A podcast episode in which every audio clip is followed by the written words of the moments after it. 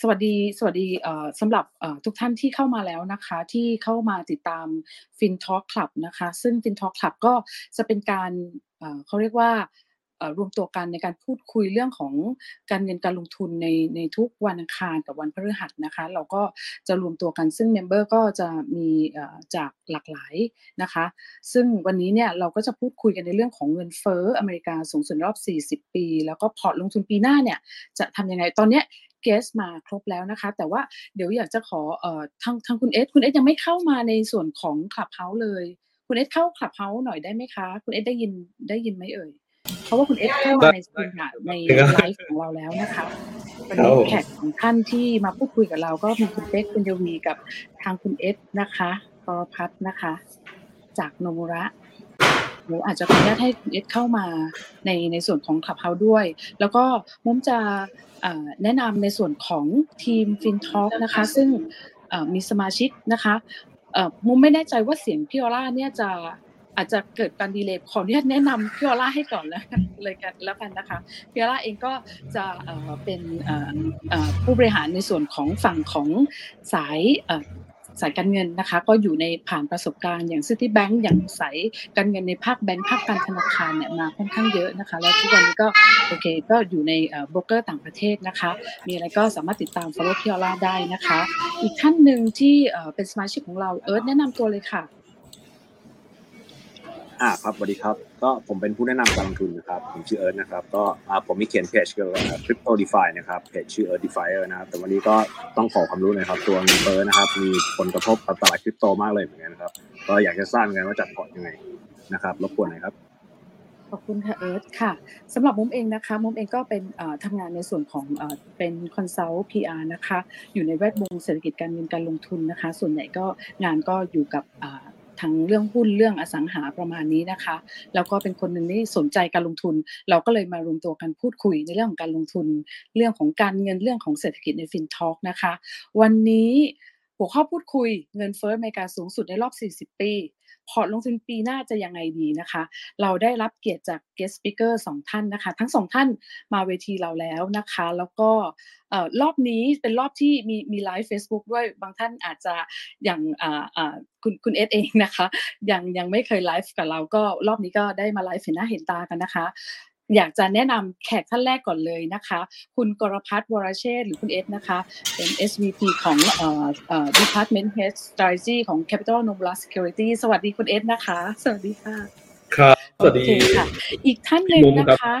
ซึ่งเป็นนักทุนที่มีแฟนคลับเยอะมาก แล้วก็ถ้าเรื่องของ macro economic เนี่ยต้องเป็นคนนี้เลยนะคะ คุณปุญญวีจันทรคจรค่ะ หรือคุณเป๊กนั่งทุนสาย macro investment เนาะเป็นเจ้าของผลงานหนังสือ bestseller money game สวัสดีค่ะเป๊กสวัสดีค่ะสวัสดีครับ สวัสดีทุกท่านครับ สวัสดีครับสวัสดีคุณผู้ฟังด้วยครับ โอเคอ่าก่อนที่จะเข้าคำถาม ซึ่งคืนนี้รับรองว่าสนุกแน่นอนนะคะ เราจะต้องบอกทางผู้ผู้ฟังและผู้ผู้ชมก่อนว่า เราจะคุยกันประมาณจากทุ่มครึ่งเนี่ยประมาณเอ่ออาจจะสักชั่วโมงครึ่งนะคะ ก็ประมาณจบรายการประมาณสามทุ่มนะคะโอเคค่ะ ทีนี้ก่อนที่จะเข้าในรายละเอียด อยากจะให้ทั้งสองท่านแนะนำตัวเองนิดนึงเพื่อที่จะให้บางทีคนใหม่ ๆ เข้ามาพูดคุยเข้ามารับฟังอะไรเงี้ยจะได้รู้จักกันเพิ่มมากขึ้น คุณเอสคะคุณเอสเปิดเปิดเสียงในคลับเฮานะคะ คุณเอสแนะนำตัวเองนิดนึงค่ะ ครับ สวัสดีครับครับได้ครับในในขับเฮานะครับในขับเฮาค่ะ เปิดขับเฮาเหรอครับโอเคเรียบร้อยได้ยินเสียงชัดไหมครับผม ได้ยินค่ะ ได้ยิน ขอบคุณค่ะ ครับ ก็กรพัฒน์ปรเชษนะครับ ผม เป็นเฮดกลยุทธ์การลงทุนของบริษัทหลักทรัพย์ดูรับธนสินนะครับ ก็เป็นนักวิเคราะห์นักกลยุทธ์มาปีนี้ก็ 16 ปีนะครับ ก็ถือว่าก็ค่อนข้างมีประสบการณ์เจอหลากหลายเคสเหมือนกัน ครับก็หวังว่าคำแนะนำในเรื่องตัววงจรดอกเบี้ยขาขึ้นนะครับเงินเฟ้อที่สูง ในวันนี้เนี่ยจะเป็นประโยชน์สำหรับนักทุนทุกคนครับผมค่ะ แน่นอนค่ะ เพราะว่าเราเชิญตัวจริงมานะคะ เดี๋ยวเดี๋ยวต้องสอบถามเยอะเลยแหละนะคะ โอเค อีกท่านหนึ่งค่ะ คุณเป๊กคุณเป๊กแนะนำตัวหน่อยว่า ตอนนี้ทำอะไรยังไงอยู่บ้าง ครับก็สวัสดีครั้งนะครับ ผมเป๊กคุณวีจันทรกจรนะครับ ก็ปัจจุบันเป็น full time trader เต็มตัวนะครับ ก็ประสบการณ์เข้ามาในตลาดก็ประมาณ 10กว่าปี นะครับลมลุกคุกคลานมาก็คล้ายๆพี่เอคือโดนใครสิทมาหลายรอบแล้วเราก็เลยเอ่อพอมีมีประสบการณ์อะไรที่ทั้งผ่านมาได้ด้วยดีกับเจ็บเนื้อเจ็บตัวนะครับ แล้วเราก็เห็นวงจรของเศรษฐกิจมาหลายรอบ ผมเองเป็นคนที่ชื่นชอบในในฝั่งของการอ่านตลาดแบบท็อปดาวนะครับก็คือการอ่าน global macro เป็นหลัก แล้วก็ไล่ลงมาเป็นตัวหุ้นแล้วก็เป็นการเทรดนะครับ ยังไงวันนี้ก็รู้สึกเป็นเป็นเป็นเกียรติอย่างยิ่งที่ที่ได้มาพูดอีกครั้งหนึ่งแล้วก็ หวังว่าจะเป็นประโยชน์กับทุกท่านครับ โอเค ขอบคุณนะคะ ก็ทั้งสองท่านนี่ถือว่า เป็นตัวจริงที่อยู่ในวงการนะคะ อย่างที่บอกว่าก็ผ่านร้อนผ่านหนาวมาในหลายเหตุการณ์ ทีนี้อาจจะเริ่มด้วยว่าสถานการณ์ในในในตลาดการเงินโลกเนี่ยตอนนี้มันเป็นยังไงบ้างในส่วนของในส่วนของเงินเฟ้อที่ที่ออกมาตัวเลขอะไรต่าง ๆ เนี้ยมันมันกระทบยังไงกับ ในตลาดภาพรวมของตลาดโลกเลยนะ อาจจะให้คุณเอสเป็นคนเล่าให้เราฟังก่อน ที่ที่ประเมินในสภาพการก่อนหน้านี้ที่ผ่านมาค่ะ ครับก็ผมเล่าให้ฟังแบบนี้นะครับว่าวงจรของสิทธิโลกรอบนี้เนี่ย เป็นภาพของการฟื้นตัวขึ้นมาต่อเนื่องนะครับ จากผลกระทบในเรื่องตัวโควิด -19 นะครับ ซึ่ง อุตสาหกรรมต่างๆนะครับ การบริโภคหยุดชะงักไปนะครับ แล้วพอเราเรียนรู้กับมัน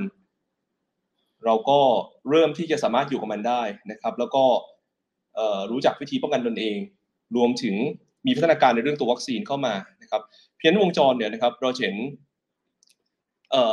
ภาพแรกเนี่ยก็คือเพนนับดีมานนะครับก็คือความต้องการของคนที่อั้นอยู่ จากการที่ต้องใช้นโยบายโซเชียลดิส a ทนซิ่งนะครับเรื่องของการล็อกดาวน์นะครับ ฟื้นตัวขึ้นมานะครับ ขณะที่การฟื้นตัวของความต้องการพวกนี้นะครับ มันก็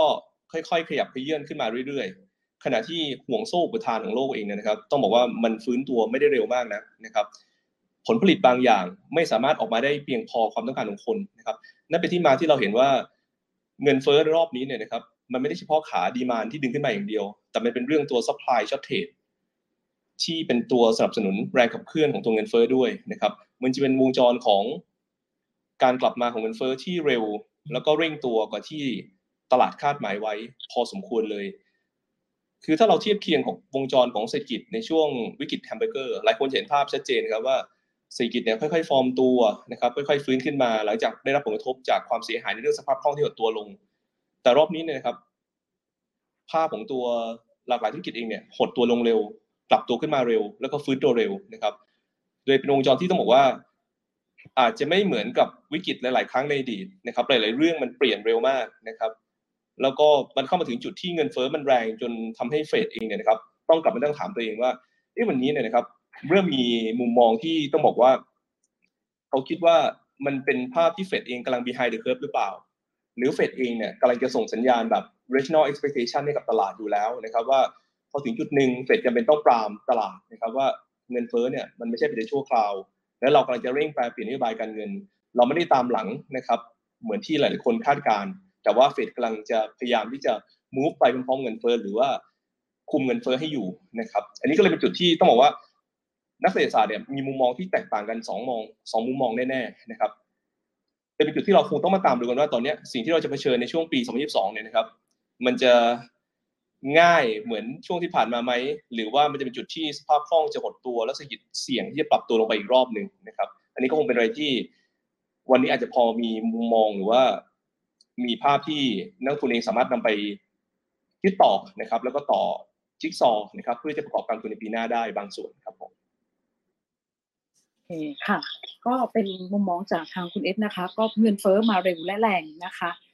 เฟดเองก็พยายามที่จะควบคุมตรงนี้อยู่ ทีนี้คุณเป๊กมองตรงนี้ยังไงบ้างคะในสถานการณ์โลกที่ที่กำลังเกิดขึ้นเนี่ย ความผันผวนของตลาดการเงินอะไรต่าง ๆ เนี่ยค่ะเอ่อก็ยังไงเดี๋ยวเดี๋ยวเดี๋ยวทวนสำหรับท่านที่ไม่ได้ตามข่าวนิดนึงนะครับ ก็คือว่าจริง ๆ แล้วที่ที่ข่าวออกมาก็คือมีการ speed up ตัว tapering นะครับ tapering ก็คือการลดการเอ่อเขาเรียกอะไร คล้ายๆคล้ายๆลดสภาพคล่องในระบบนะครับ เพิ่มขึ้นเป็นสองเท่าอะไรประมาณนั้น แล้วก็มีการคาดการณ์ว่าจะขึ้นขึ้นดอกเบี้ยเป็นสามครั้ง คราวนี้สิ่งที่เกิดขึ้นจากaction เมื่อคืนก็คือการที่ตลาดบวกกลับขึ้นมาคำถามในเชิงจิตวิทยาจริง ๆ มันมันมันเลยต้องมาดูต่อว่าเอ๊ะทำไมตลาดไป react แบบนั้น ซึ่งพอพอผมดูภาพภาพตลาดแล้วเนี่ยจริง ๆ มันมันสามารถที่จะบอกได้ว่าเฮ้ยจริง ๆ มันมันอาจจะเป็นสัญญาณที่ดีก็ได้ ภาพใหญ่มันคืออย่างนี้ครับ ภาพใหญ่มันคือว่า สมมุติถ้าเกิดเราดูตลาดหุ้นเป็นหลัก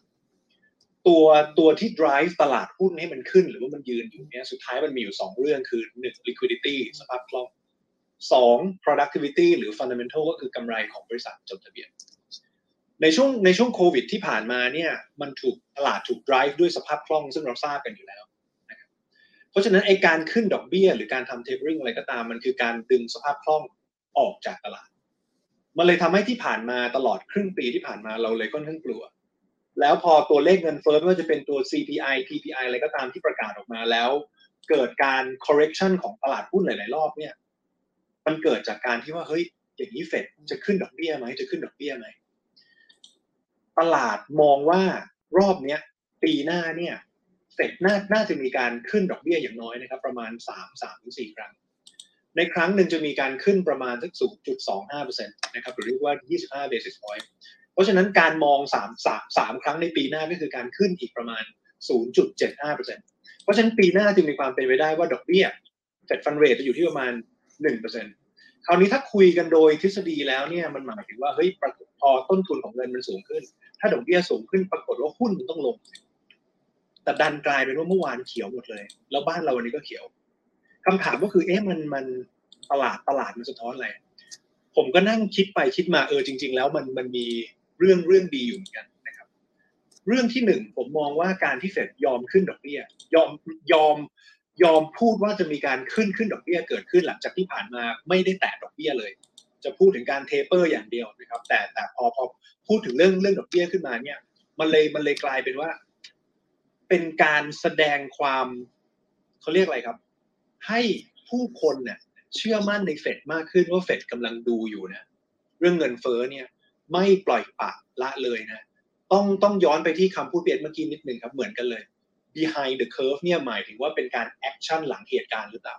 เพราะฉะนั้นการที่เฟด step เข้ามาแล้วบอกเฮ้ยจะมีการจะมีการขึ้นดอกเบี้ยประมาณ3ครั้งซึ่งเปลี่ยนตัว dot plot ไปเลยนะครับซึ่งเป็นแนวโน้มของดอกเบี้ยในปีหน้า มันเป็นการให้ความมั่นใจกับตลาดว่าเออเฟดเฟดเข้ามาดูแลตรงนี้ ผมมาเข้าใจว่า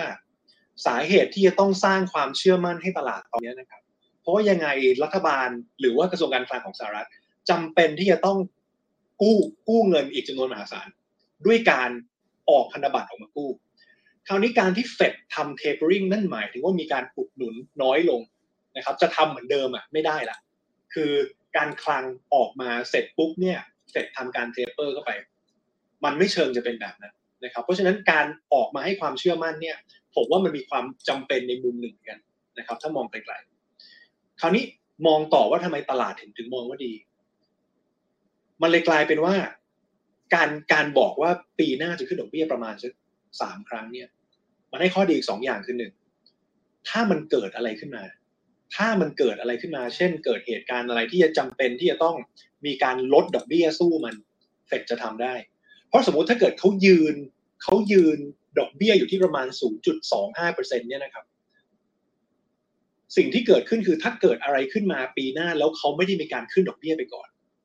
มันจะลดลงไม่ได้ เพราะเพราะฉะนั้นไอ้ตัวเครื่องมือตัวเนี้ย จะใช้งานไม่ได้เลย เพราะฉะนั้นมันอาจจะกลายเป็นแง่ดีก็ได้ และในอีกมุมหนึ่งการที่บอกว่ามีการ price มีมีการจะขึ้นดอกเบี้ยสามครั้งเนี่ย มันอาจจะเป็นการ price price in ไปในระดับหนึ่งว่า maximum ในการขึ้นดอกเบี้ยของเฟดเนี่ยจะอยู่ที่ประมาณสามครั้งหรือเปล่า คือเต็มที่แล้ว แล้วพอขึ้นดอกเบี้ยสามครั้งเต็มที่เนี่ยมันอินไลน์กับสิ่งที่ตลาดคาดการไว้พอดี พอมันอินไลน์กับสิ่งที่ตลาดคาดการไว้พอดีเนี่ยมันเลยกลายเป็นว่าอ๋อเฮ้ยถ้างั้นเนี่ยไอ้ข่าวเรื่องของการขึ้นดอกเบี้ย ที่จะมีนโยบายเข้มงวดอะไรมัน price in ไปแล้วเมื่อคืน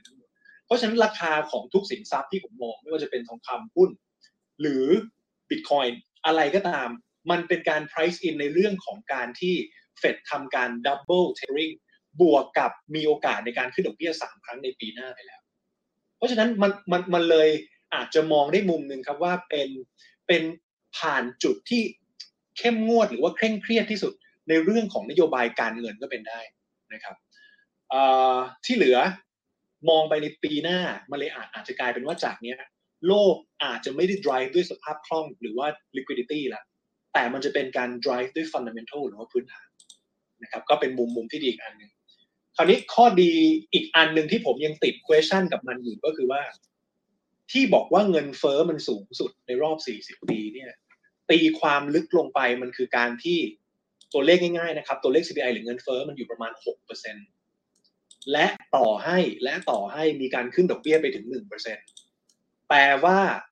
real return หรือผลตอบแทนที่แท้จริงยังคงติดลบอยู่ 5%การติดลบอยู่ 5%แปลว่า มันจำเป็นที่จะต้องนำเงินสด เอาไปลงทุนหรือเข้าไปเก็งกำไรในสินทรัพย์เสี่ยง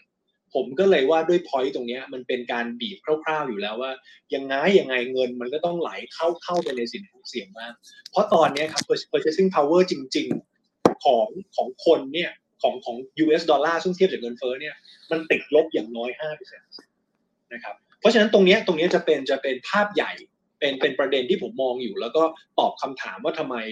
ช่วงเมื่อคืนจนถึงเมื่อเช้านี้จนถึงทั้งวันเนี้ยตลาดมันบวกขึ้นมาครับเล็กก็เห็นภาพนะคะ ไล่เรียงกันมา ทีนี้ในฝั่งของหุ้น ซึ่งวันนี้หุ้นไทยเนี่ยตั้ง 21%เราเราเรา 21 จุดอะ เรา กลับมาถามคุณเอสดีกว่า คุณเอสมองในมุมเดียวกันไหมว่าเอ่ออันเนี้ยในส่วนของเอ่อเรื่องของผลผลกระทบต่าง ๆ เนี่ยมันก็ลงมาที่ตลาดหุ้นไทยด้วยค่ะเอได้ยินไหมอคะค่ะโอเคพอดีผม ผมหลุดไปนิดนึงนะครับค่ะรบกวนพี่มุมรีแคปภาพที่ที่เป็กสรุปนิดนึงได้ไหมครับ อ๋อครับผมโทษทีค่ะ ไม่เป็นไรค่ะก็ก็ก็จริงๆเป๊กก็มองว่าก็การที่เอ่อเฟดเอ่อเอ่อเขาเรียกว่า tapering เร็วขึ้นเนี่ยก็สร้างความเชื่อมั่นให้กับตลาดนะคะ สร้างความเชื่อมั่นให้กับตลาด แล้วก็ทีนี้เนี่ยมีการบอกว่าโอเค เดี๋ยวจะปีหน้าเนี่ยจะมีการขึ้นดอกเบี้ยเนาะสามครั้ง ซึ่งครั้งละ0.25รวมกันก็ประมาณ0.0.75ซึ่งก็ก็อาจจะมีการ price in ไปแล้วบ้างนะคะในในในตลาด ในในในบางตลาดในในในเรื่องของสินทรัพย์ ทีนี้ก็เลยมองว่าโอเค ในส่วนของเนี่ยค่ะตลาดที่ที่มันมันปรับตัวเพิ่มขึ้นอะไรต่างๆเนี่ยรวมถึงตลาดหุ้นไทยด้วยเนี่ย มันก็อาจจะมีมีผลกระทบจากจากตรงส่วนนี้ค่ะค่ะ ครับเออผมผมฉายภาพนี้ครับคือคือสิ่งที่เป๊กพูดเนี่ยถือว่าถูกนะครับก็คือตลาดเองเนี่ยกลัวเรื่องนี้กังวลเรื่องนี้นะครับ แล้วพอค่ำคืนที่ผ่านมาเนี่ย เฟดเองขึ้นเอ่อมีการประกาศปรับลดวงเงิน QE แบบเร่งตัวเท่าตัวนะครับ ซึ่งสอดคล้องที่ตลาดคาดหมายไว้เนี่ย มันก็ทำให้ตลาดเองเนี่ยเห็นภาพแล้วแหละว่า เอ้ย ก็เป็นไปตามนั้นนะครับ แล้วฉันก็มีการปรับโพซิชันขึ้นมานะครับ แต่มันจะเป็นจุดที่บอกว่าตลาด price in ไปหมดแล้วหรือยังเนี่ย ผมยังคิดว่าอาจจะไม่ใช่ตรงนั้นนะครับ เพราะว่าเอ่อถ้าเราไปดูในตัว forward yield curve เองเนี่ยนะครับ เราจะเห็นภาพหนึ่งเลยว่า ตลาดเองเนี่ยคาดการณ์ว่าเฟดเองจะขึ้นดอกเบี้ยนะครับ ในปีหน้าเนี่ยสองครั้งนิดๆนะครับสองครั้งนิดๆคือไม่ใช่สามครั้งนะครับ คือสองครั้งนิดๆแล้วคำถามคือเอ๊ะในเมื่อเมื่อคืนสัญญาณของตัวดอกเบี้ยนโยบายของเฟดเองเนี่ยมันฮอกิสนะครับ หรือว่าเป็นการส่งสัญญาณสายเหี่ยวนะครับภาพของตัวนโยบายการเงินที่จะเร่งตัวมากกว่าที่ตลาดคาดเล็ก ๆ เนี่ยทำไมตลาดถึงกล้ารีบาวได้มากขนาดนี้ ผมกำลังคิดแบบนี้ครับ ผมกำลังคิดว่า คือช่วงนี้เองเนี่ยต้องยอมรับว่า ตัวตลาดหุ้นสหรัฐเองเนี่ยนะครับในเชิงโครงสร้างเศรษฐกิจเนี่ยมีความแข็งแรงนะครับ แล้วก็นำไปสู่การปรับเปลี่ยนนโยบายการเงิน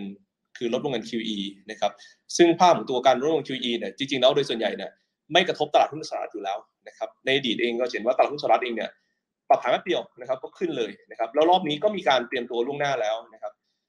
แต่ว่าตลาดหุ้นหุ้นอื่นๆของโลกเองเนี่ยโดยส่วนใหญ่มันโดนดึงสภาพคล่องกลับนะครับเพราะว่ามีเงินที่ allocate ออกมา ในหลากหลายตลาดนะครับค่อนข้างเยอะ พอจุดที่สหรัฐปรับเปลี่ยนนโยบายการเงินเร็วนะครับดอกเบี้ยกำลังจะมาเนี่ยครับเงินมันก็จะหมุนกลับนะครับเพราะฉะนั้นกลับมาโจทย์คือตรงนี้ครับผมก็คิดว่าตอนนี้เนี่ย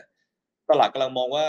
ในระยะสั้นเองเนี่ยมันไม่ได้มีอะไรเซอร์ไพรส์นะครับไม่ได้มีเซอร์ไพรส์ตลาดมากเพราะฉะนั้นรอบนี้จะเป็นรอบที่ตลาดเองอาจจะเลือกที่จะเก็งกำไรกับผลประกอบการไปก่อนนะครับเพราะฉะนั้นบางตลาดเองอาจจะ perform ขึ้นมาได้นะครับแต่ถามว่าพอก้าวเข้าสู่ช่วงไตรมาสหนึ่งเนี่ยนะครับ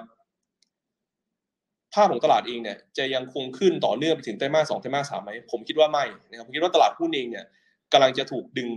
สถานะกลับนะครับแล้วไม่ใช่ตัว asset class เฉพาะตัวตลาดหุ้นอย่างเดียว อาจจะเป็นถึง asset class อื่นๆด้วยนะครับเพราะว่ามันชัดเจนว่าสภาพคล่องที่เติมเข้ามาในระบบเนี่ยกำลังถูกดึงกลับนะครับจากการจะหยุดวงเงิน QE ภายในเดือนมีนาคมนะครับและล่าสุดเองเนี่ยเท่าที่เราดูนะครับสัญญาณของเฟดเมื่อค่ำคืนที่ผ่านมา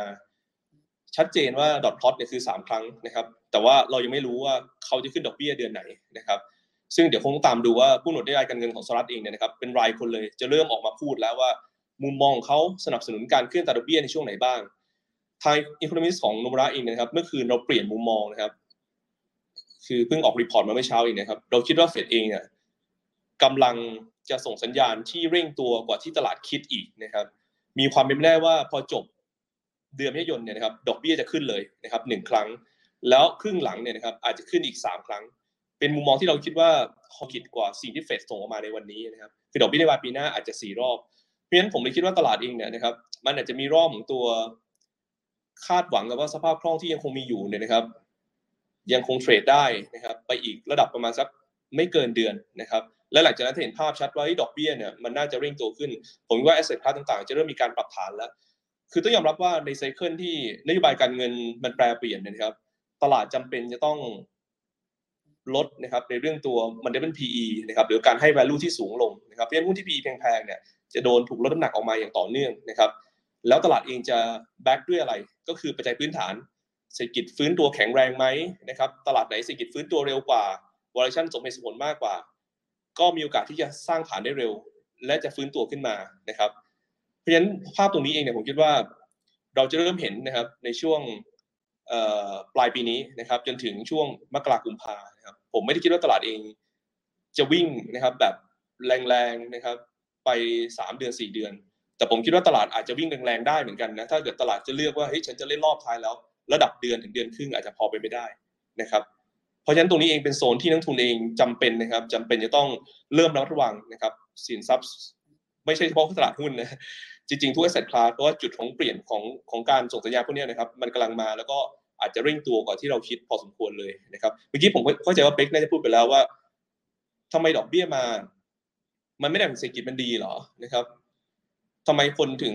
ต้องขายหุ้นด้วยนะครับ ในความเป็นจริงเนี่ยนะครับ ต้องบอกว่าคือต้นทุนทางการเงินที่มันขยับขึ้นนะครับ แม้25 basis point เนี่ยนะครับ แต่ในแง่ตัวธุรกิจต่างๆเนี่ยมันสูงมากครับ แล้วมันไม่ใช่เฉพาะตัว บริษัทจดทะเบียนอย่างเดียวที่มีต้นทุนเพิ่มขึ้นนะครับ คนที่ลงทุนก็จะมีต้นทุนเพิ่มขึ้นเหมือนกันนะครับ เพราะฉะนั้นตลาดเนี่ยมันจะ weight เสมอครับว่า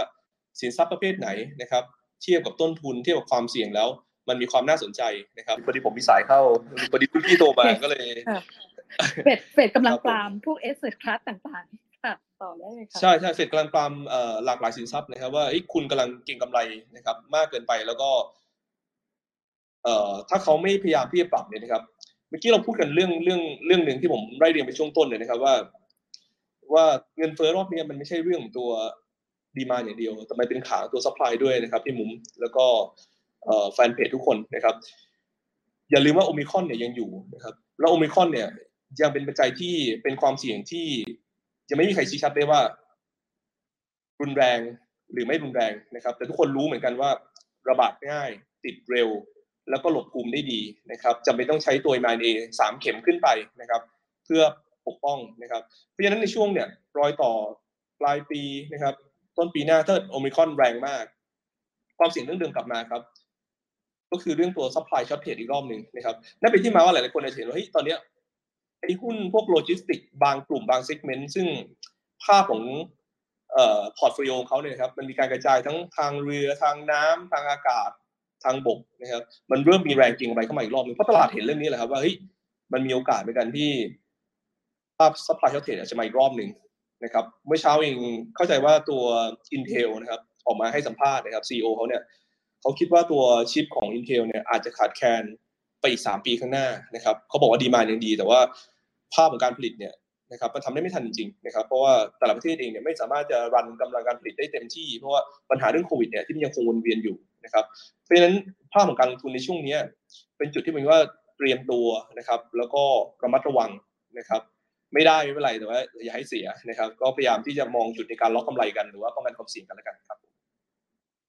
ค่ะโอเคทางเป็กละคะในในมุมของเทรดเดอร์คนที่อยู่กับตลาดแล้วก็เขาเรียกว่า นะลุยกับสนามจริงเนี่ยโอเคเราฟังคุณเอสมาเนี่ยในเชิงของนักเศรษฐศาสตร์เนาะทั้งเออเงินเฟ้อที่ที่มันปรับขึ้นมาในรอบนี้มันมันมีทั้งฝั่ง demand แล้วก็ supply เป๊กมองยังไงในส่วนของเทรดเดอร์เองเอ่อจริง ๆ มองมองคล้ายๆกันครับ คราวนี้ก็คือจะจะเน้นย้ำ point นิดนึง ผมว่า point point ที่เบสพูดสำคัญ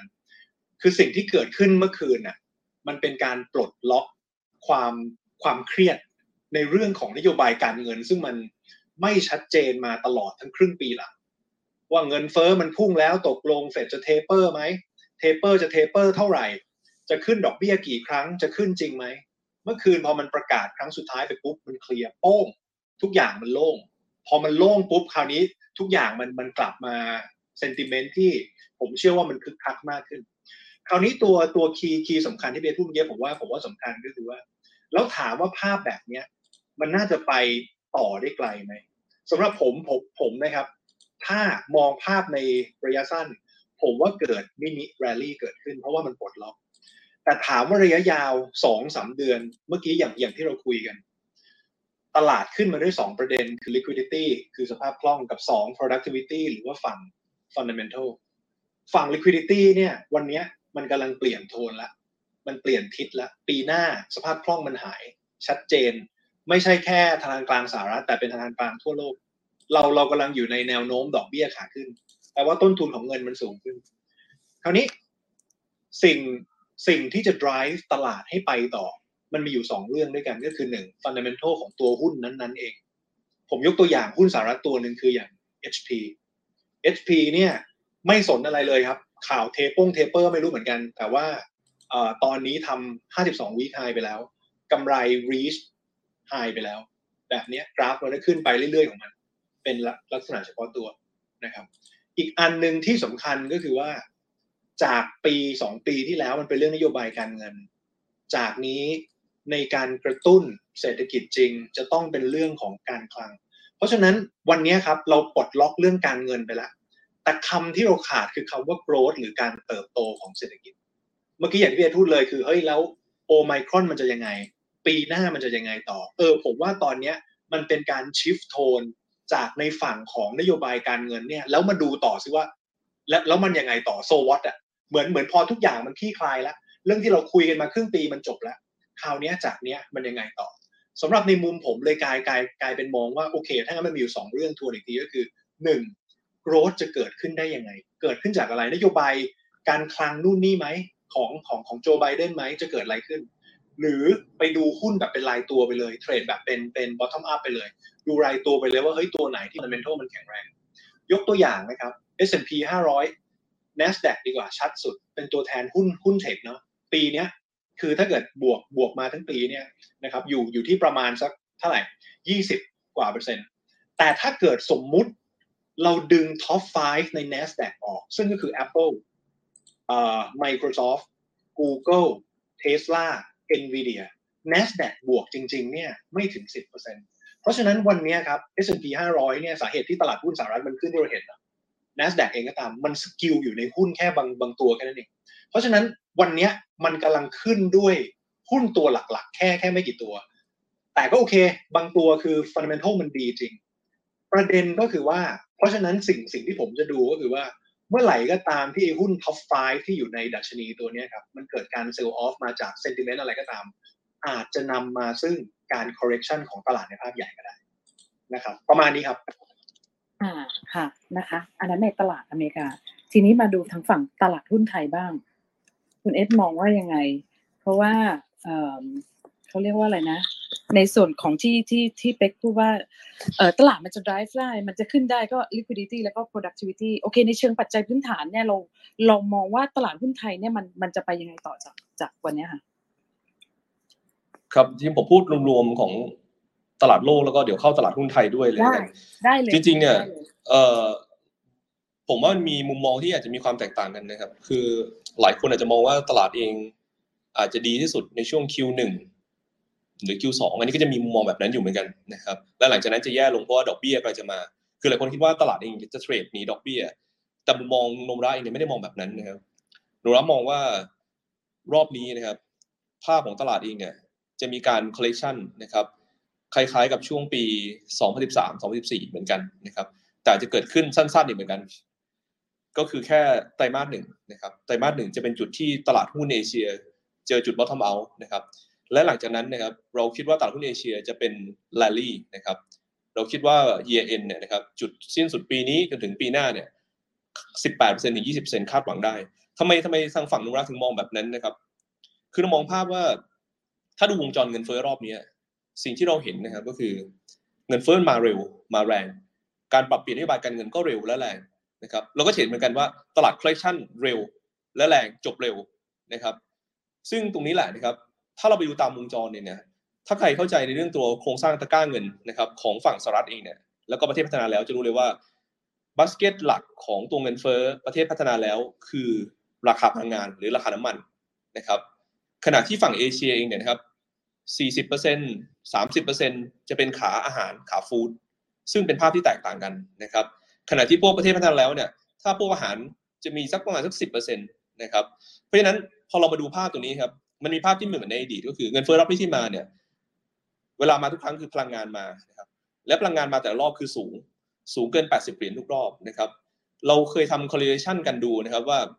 ราคาน้ำมันที่เลเวลไหนที่จะดึงเงินเฟ้อฝั่งตัวฟู้ดขึ้นตามกันในทิศทางเดียวกัน น้ำมันต้องเกิน 80เหรียญ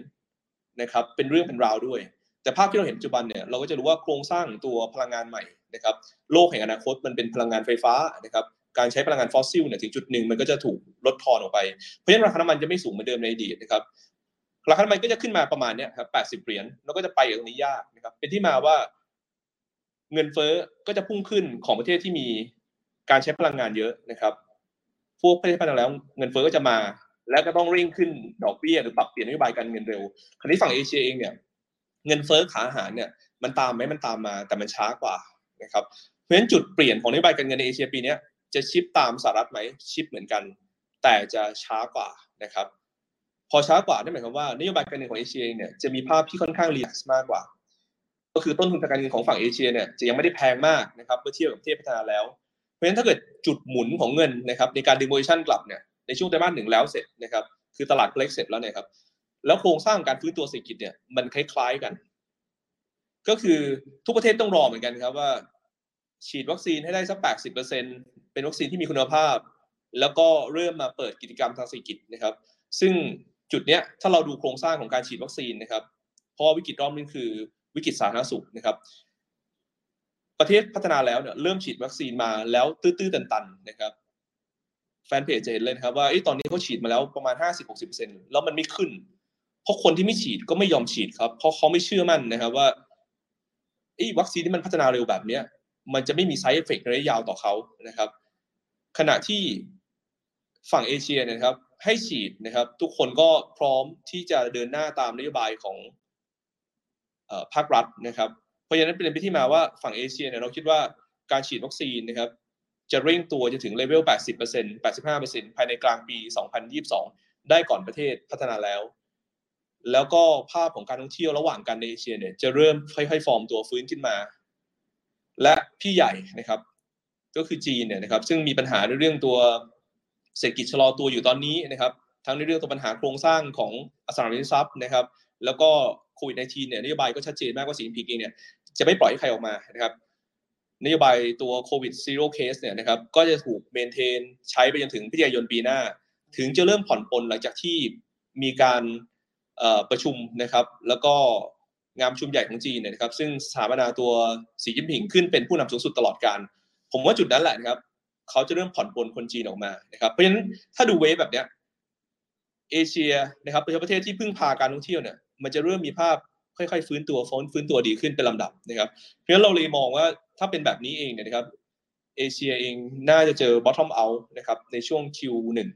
และหลังจากนั้นเนี่ยตลาดจะค่อยๆ ดีขึ้นเป็นลำดับนะครับ แล้วก็ลอยต่อในช่วงปลายปีหน้า กับต้นปี 2023เนี่ยผมคิดว่าตลาดหุ้นไทยเนี่ยนะครับจะค่อนข้าง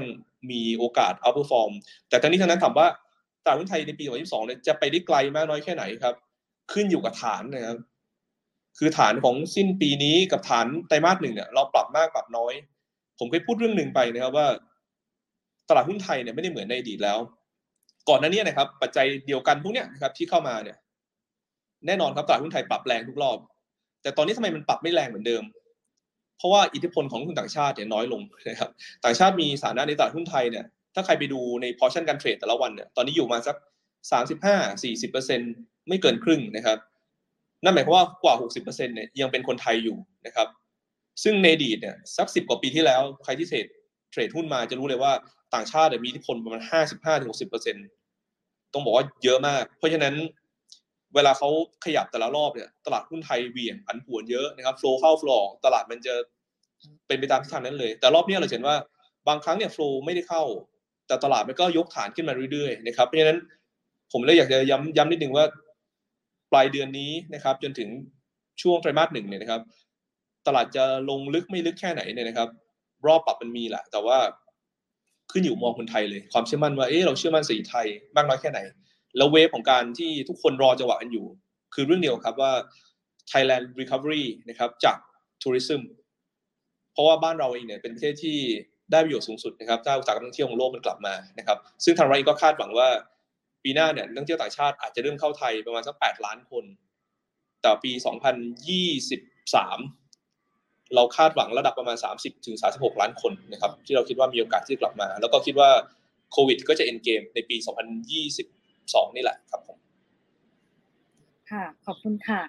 เอ็กมีอะไรจะเสริมไหมในส่วนของตลาดอื่นๆ อย่างอย่างคุณเอ็กก็มองว่าในตลาดเอเชีย แล้วก็โอเค ตลาดหุ้นไทย อย่าง trader อย่างเป็กเนี่ยได้ได้มองในในส่วนของตลาดเอเชียอะไรอื่นๆเพิ่มเติมไหมคะ มีอะไรเพิ่มเติมไหมค่ะเอ่อจริง ๆ อย่างอย่างของของไทยเองครับพี่อุ้มเราเราเราไปดูในฝั่งของการเก็งกำไรนะผมผมชอบดูปริมาณของ block trade ค่อนค่อนข้างเยอะนะครับ เพราะว่าเวลาเวลาเทรด เก่งกำไรเองเนี่ยเราเราต้องไปดูว่าเฮ้ยส่วนใหญ่ปริมาณของคนที่เขาเก่งกำไรโดยมากเนี่ยมันมันมันไปอยู่ในโซนไหนกัน คราวนี้ก่อนก่อนที่มันจะประกาศข่าวเมื่อคืนเนี่ยจริงๆบล็อกเทรดตอนนี้อยู่ค่อนข้างในในระดับต่ำนะครับ ไม่ได้สูงมาก ในเชิงเซนติเมนต์มันเลยบอกว่าเทรดเดอร์หลายหลายกลุ่มไม่ใช่แค่รายย่อยเองก็ตาม มีการ liquidate position ไปแล้วบางส่วน ก่อนที่จะมีการ ประกาศข่าวเฟดทุกคนก็ไม่ชัวร์ว่าตกลงแล้วสมมุติถ้าประกาศออกมาแล้ว ตลาดมันจะ react ยังไงนะครับ ถ้าเกิดเขาบอกเขาอยู่ดีๆมาสี่ครั้งเลยเนี่ยแน่นอนว่าลงแน่นอนแต่อาจจะเป็นลงแล้วก็เด้งเด้งเร็วนะครับเหมือนพี่เอ็ดบอก คราวนี้ผมเลยว่าจากสัปดาห์นี้ในในช่วงสัปดาห์นี้ที่มัน consolidation มาเนี่ยในมุมของการเก็งกำไรมันแปลว่าทุนของคนที่เล่นในตลาดช่วงนี้ครับ ไม่ได้ขี่กันมาก พอทุน พอทุนมันไม่ได้ขี่กันมากแปลว่าถ้าเกิดจะซื้อแถวแถวนี้ ทุนมันอยู่ใกล้ๆกัน มันเลยไม่ค่อยมีความได้เปรียบเสียเปรียบกันเท่าไหร่ หมายถึงว่าถ้าเกิดมันถ้าเกิดมันมีคนทุนต่ำๆเยอะ จากรอบที่แล้วมาเนี่ยการขึ้นไปมันอาจจะต้องตันพอสมควรนะครับแต่ผมว่าจากข่าวโอไมครอนที่เกิดขึ้นแล้วเกิดการเซลล์ออฟของตลาดในช่วงตั้งแต่ประมาณสักปลายปลายปลายเดือนโนเวม ber เนี่ยผมว่ามันเกิดการ liquid position ไปเยอะแล้วตรงเนี้ยเป็นการสะสม position ใหม่ นะครับเพราะฉะนั้นจงตรงเนี้ยสำหรับผมนะผมเองผมมองเป็นจังหวะการเก็งกำไร เพราะวันนี้ส่วนตัวผมเองโหลดหุ้นเข้าไปประมาณ 70%ของพอร์ตเลยนะครับเจ็ดสิบเปอร์เซ็นต์พอร์ตเลยนะใช่ครับใช่ครับ แล้วก็แล้วก็ดูว่ามันน่าจะเป็นยังไง เพราะว่าถ้าดูจากสถิติแล้วเนี่ย โดยมากใน Q1 10 ปีย้อนหลังทุกปีนะครับ SET HD เขียวตลอดจะเขียวมากเขียวน้อยค่อยว่ากันอีกทีนึงนะครับ คราวนี้ด้วยด้วยด้วย point หนึ่งที่ไปพูดเมื่อกี้ผมว่าคือตรงมากก็คือ สัดส่วนของต่างชาติที่เขาถือในหุ้นไทยเนี่ยมันค่อนข้าง under own พอสมควรนะครับเพราะฉะนั้นก็เหลือ story ในในในบ้านเราแล้วว่าเป็นยังไง ส่วนตัวผมก็ชอบไปเล่นหุ้นที่มันมัน base ต่ำๆนะครับ แล้วก็ต่อให้มีข่าวมาปุ๊บไม่ว่าจะเป็นข่าวอะไรก็ตาม มันลงไปแล้วมันมีแรงซื้อกลับขึ้นเร็ว ลงไปแล้วมีแรงซื้อซื้อกลับขึ้นเร็ว พวกเนี้ยผมผมก็จะมาพิจารณาเป็นเป็นพิเศษด้วยการเก่งกำไรที่มองไปถึงประมาณช่วงเดือนหนึ่ง นะครับ ปีหน้าแล้วเดี๋ยวค่อยค่อยว่าอีกที คือช่วงช่วงเนี้ยพอพอเราคุยกันในเชิงของภาพทั้งปีนะผมต้องยอมรับว่ามองไม่ค่อยออกเหมือนกันนะแต่แต่ถ้าเกิดจะให้มองจริงๆเนี่ยมองกันเป็นลายไตรมาสมากกว่าว่าเฮ้ยเราเราวางแผนยังไงในไตรมาสและและสองไตรมาสข้างหน้านะครับ แล้วก็ที่เหลือที่เหลือน่าจะรอตัวเลขต่างๆ ในการ confirm คราวนี้ถามว่าสำหรับคุณผู้ฟังที่อยากจะลองไป confirm ตัวเลขเองเนี่ย ผมว่าต้นทุนการเงินน่ะมันมีผลกับตลาดหุ้นอยู่แล้ว เพราะฉะนั้น ตัวเลขหนึ่งที่ผมมอนิเตอร์ตลอดก็คือตัวเลขของ spread พันธบัตร2ปี 10 ปี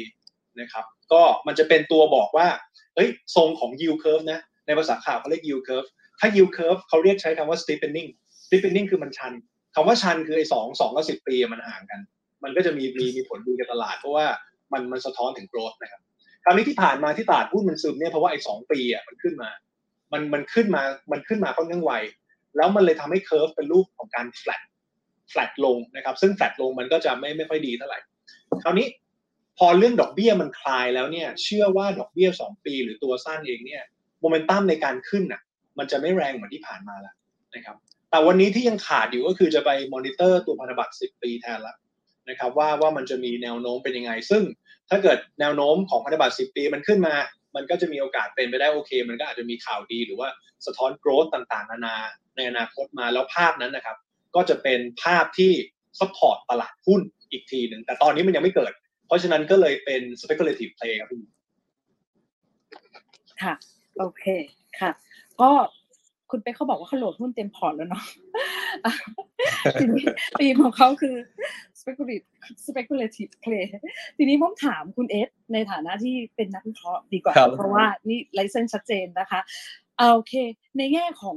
เอ่อเนี่ยแหละ เราถ้ามองในเชิงปัจจัยพื้นฐาน เราจะ selective buy ในเชิงแต่ละ sector ยังไงนะคะ ทางโนมุระมีคำแนะนำยังไงบ้างค่ะครับ จริงๆต้องบอกว่าที่เป็กไล่เรียงเมื่อกี้เนี่ยนะครับเป็นเป็นอะไรที่เราก็ตามดูอยู่ แล้วก็น้ำหนักการลงทุนหุ้นก็ถ้าไม่ต่างกันนะถึงแม้ผมจะมองมีโอกาสความเสี่ยงที่มันจะปรับฐานเนี่ย แต่ผมไม่คิดว่าตลาดจะปรับ ลึกอะไรมากมาย ก็แนะนำนักลงทุนตอนนี้ถือพอร์ตหุ้นประมาณหกสิบเปอร์เซ็นเพียงแต่ว่าอยากให้เตรียมเงินสดไว้บ้างนะครับ เพราะว่าค่ะถ้าปรับมารอบนี้ก็เป็นโอกาสในการเอ่อเพิ่มพอร์ตอีกรอบหนึ่งเพื่อเล่นกับรอบ ที่ผมเรียกว่า fundamental play นะครับว่ามันจะมากับ e a r n i n g กันจริง ๆ นะครับเอ่อในส่วนตัว point ที่เป๊กพูดเมื่อกี้ผมผมเสริมนิดนึงนะครับ คือเรื่องตัว bond yield เนี่ยนะครับ ต้องบอกว่า เป็นเรื่องจริงนะครับ ที่ช่วงที่ผ่านมาที่ตลาดมันไม่ขึ้น เพราะว่า ตัวแก็บของตัวบอลสั้นกับบอลยาวมันดูแคบนะครับ เพราะว่าบอลตัวสั้นเนี่ยมันขึ้นมาเร็ว แต่บอลตัวยาวเนี่ยไม่ค่อยออก เวลาบอลตัวยาวไม่ค่อยออกเนี่ย ในวงจรที่ดอกเบี้ยมันจะขึ้นเนี่ยความหมายมันคืออะไรครับ หมายความว่าคนเองไม่ค่อยเชื่อมั่นเศรษฐกิจนะครับ เพราะฉะนั้นเนี่ยตอนนี้เฟดชัดเจนแล้วว่าฮอกิสนะครับดอกเบี้ยจะขึ้นสามรอบนะครับในปีหน้าเผลอๆอยากจะเป็นสี่รอบอย่างที่นุมรักคิดไว้เนี่ยถ้าบอลยูสิบปียังไม่ขึ้นอีกนะครับ แล้วมันขึ้นเฉพาะตัวสั้นไปเรื่อยเนี่ยต้องระวังนะครับเนื่องจากว่าตลาดเองไม่ได้เชื่อมั่นโครงสร้างเศรษฐกิจ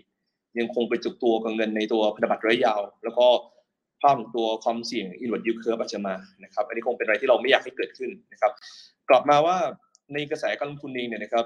แม้ว่าโอกาสของตลาดมันก็คือจังหวะตลาดผันผวนนั่นแหละนะครับ ทุกๆ รอบเนี่ยนะครับ ที่ตลาดปรับฐานเนี่ย ให้มองเป็นโอกาสในการซื้อนะครับ ตอนนี้เพราะว่าท้ายสุดเนี่ย เอ่อเท่าที่เราดูนะครับ ความเสี่ยงที่เป็นเป็นระบบเองโดยรวมเนี่ย มันยังมีแนวโน้มที่จะคลี่คลาย หรือว่าดีขึ้นเป็นลำดับ แล้วก็ภาพของตัวเชิงโครงสร้างเศรษฐกิจเองก็จะค่อยๆ ดีขึ้นเป็นลำดับด้วยนะครับเพราะฉะนั้นถ้าเกิดเราวางตีมลงทุนในปี 2022 เป็นต้นไปเนี่ย แน่นอนครับกระแสหลักของของเอเชียเนี่ยนะครับนว่ายังมองพวกทีม Tech and Modernization นะครับ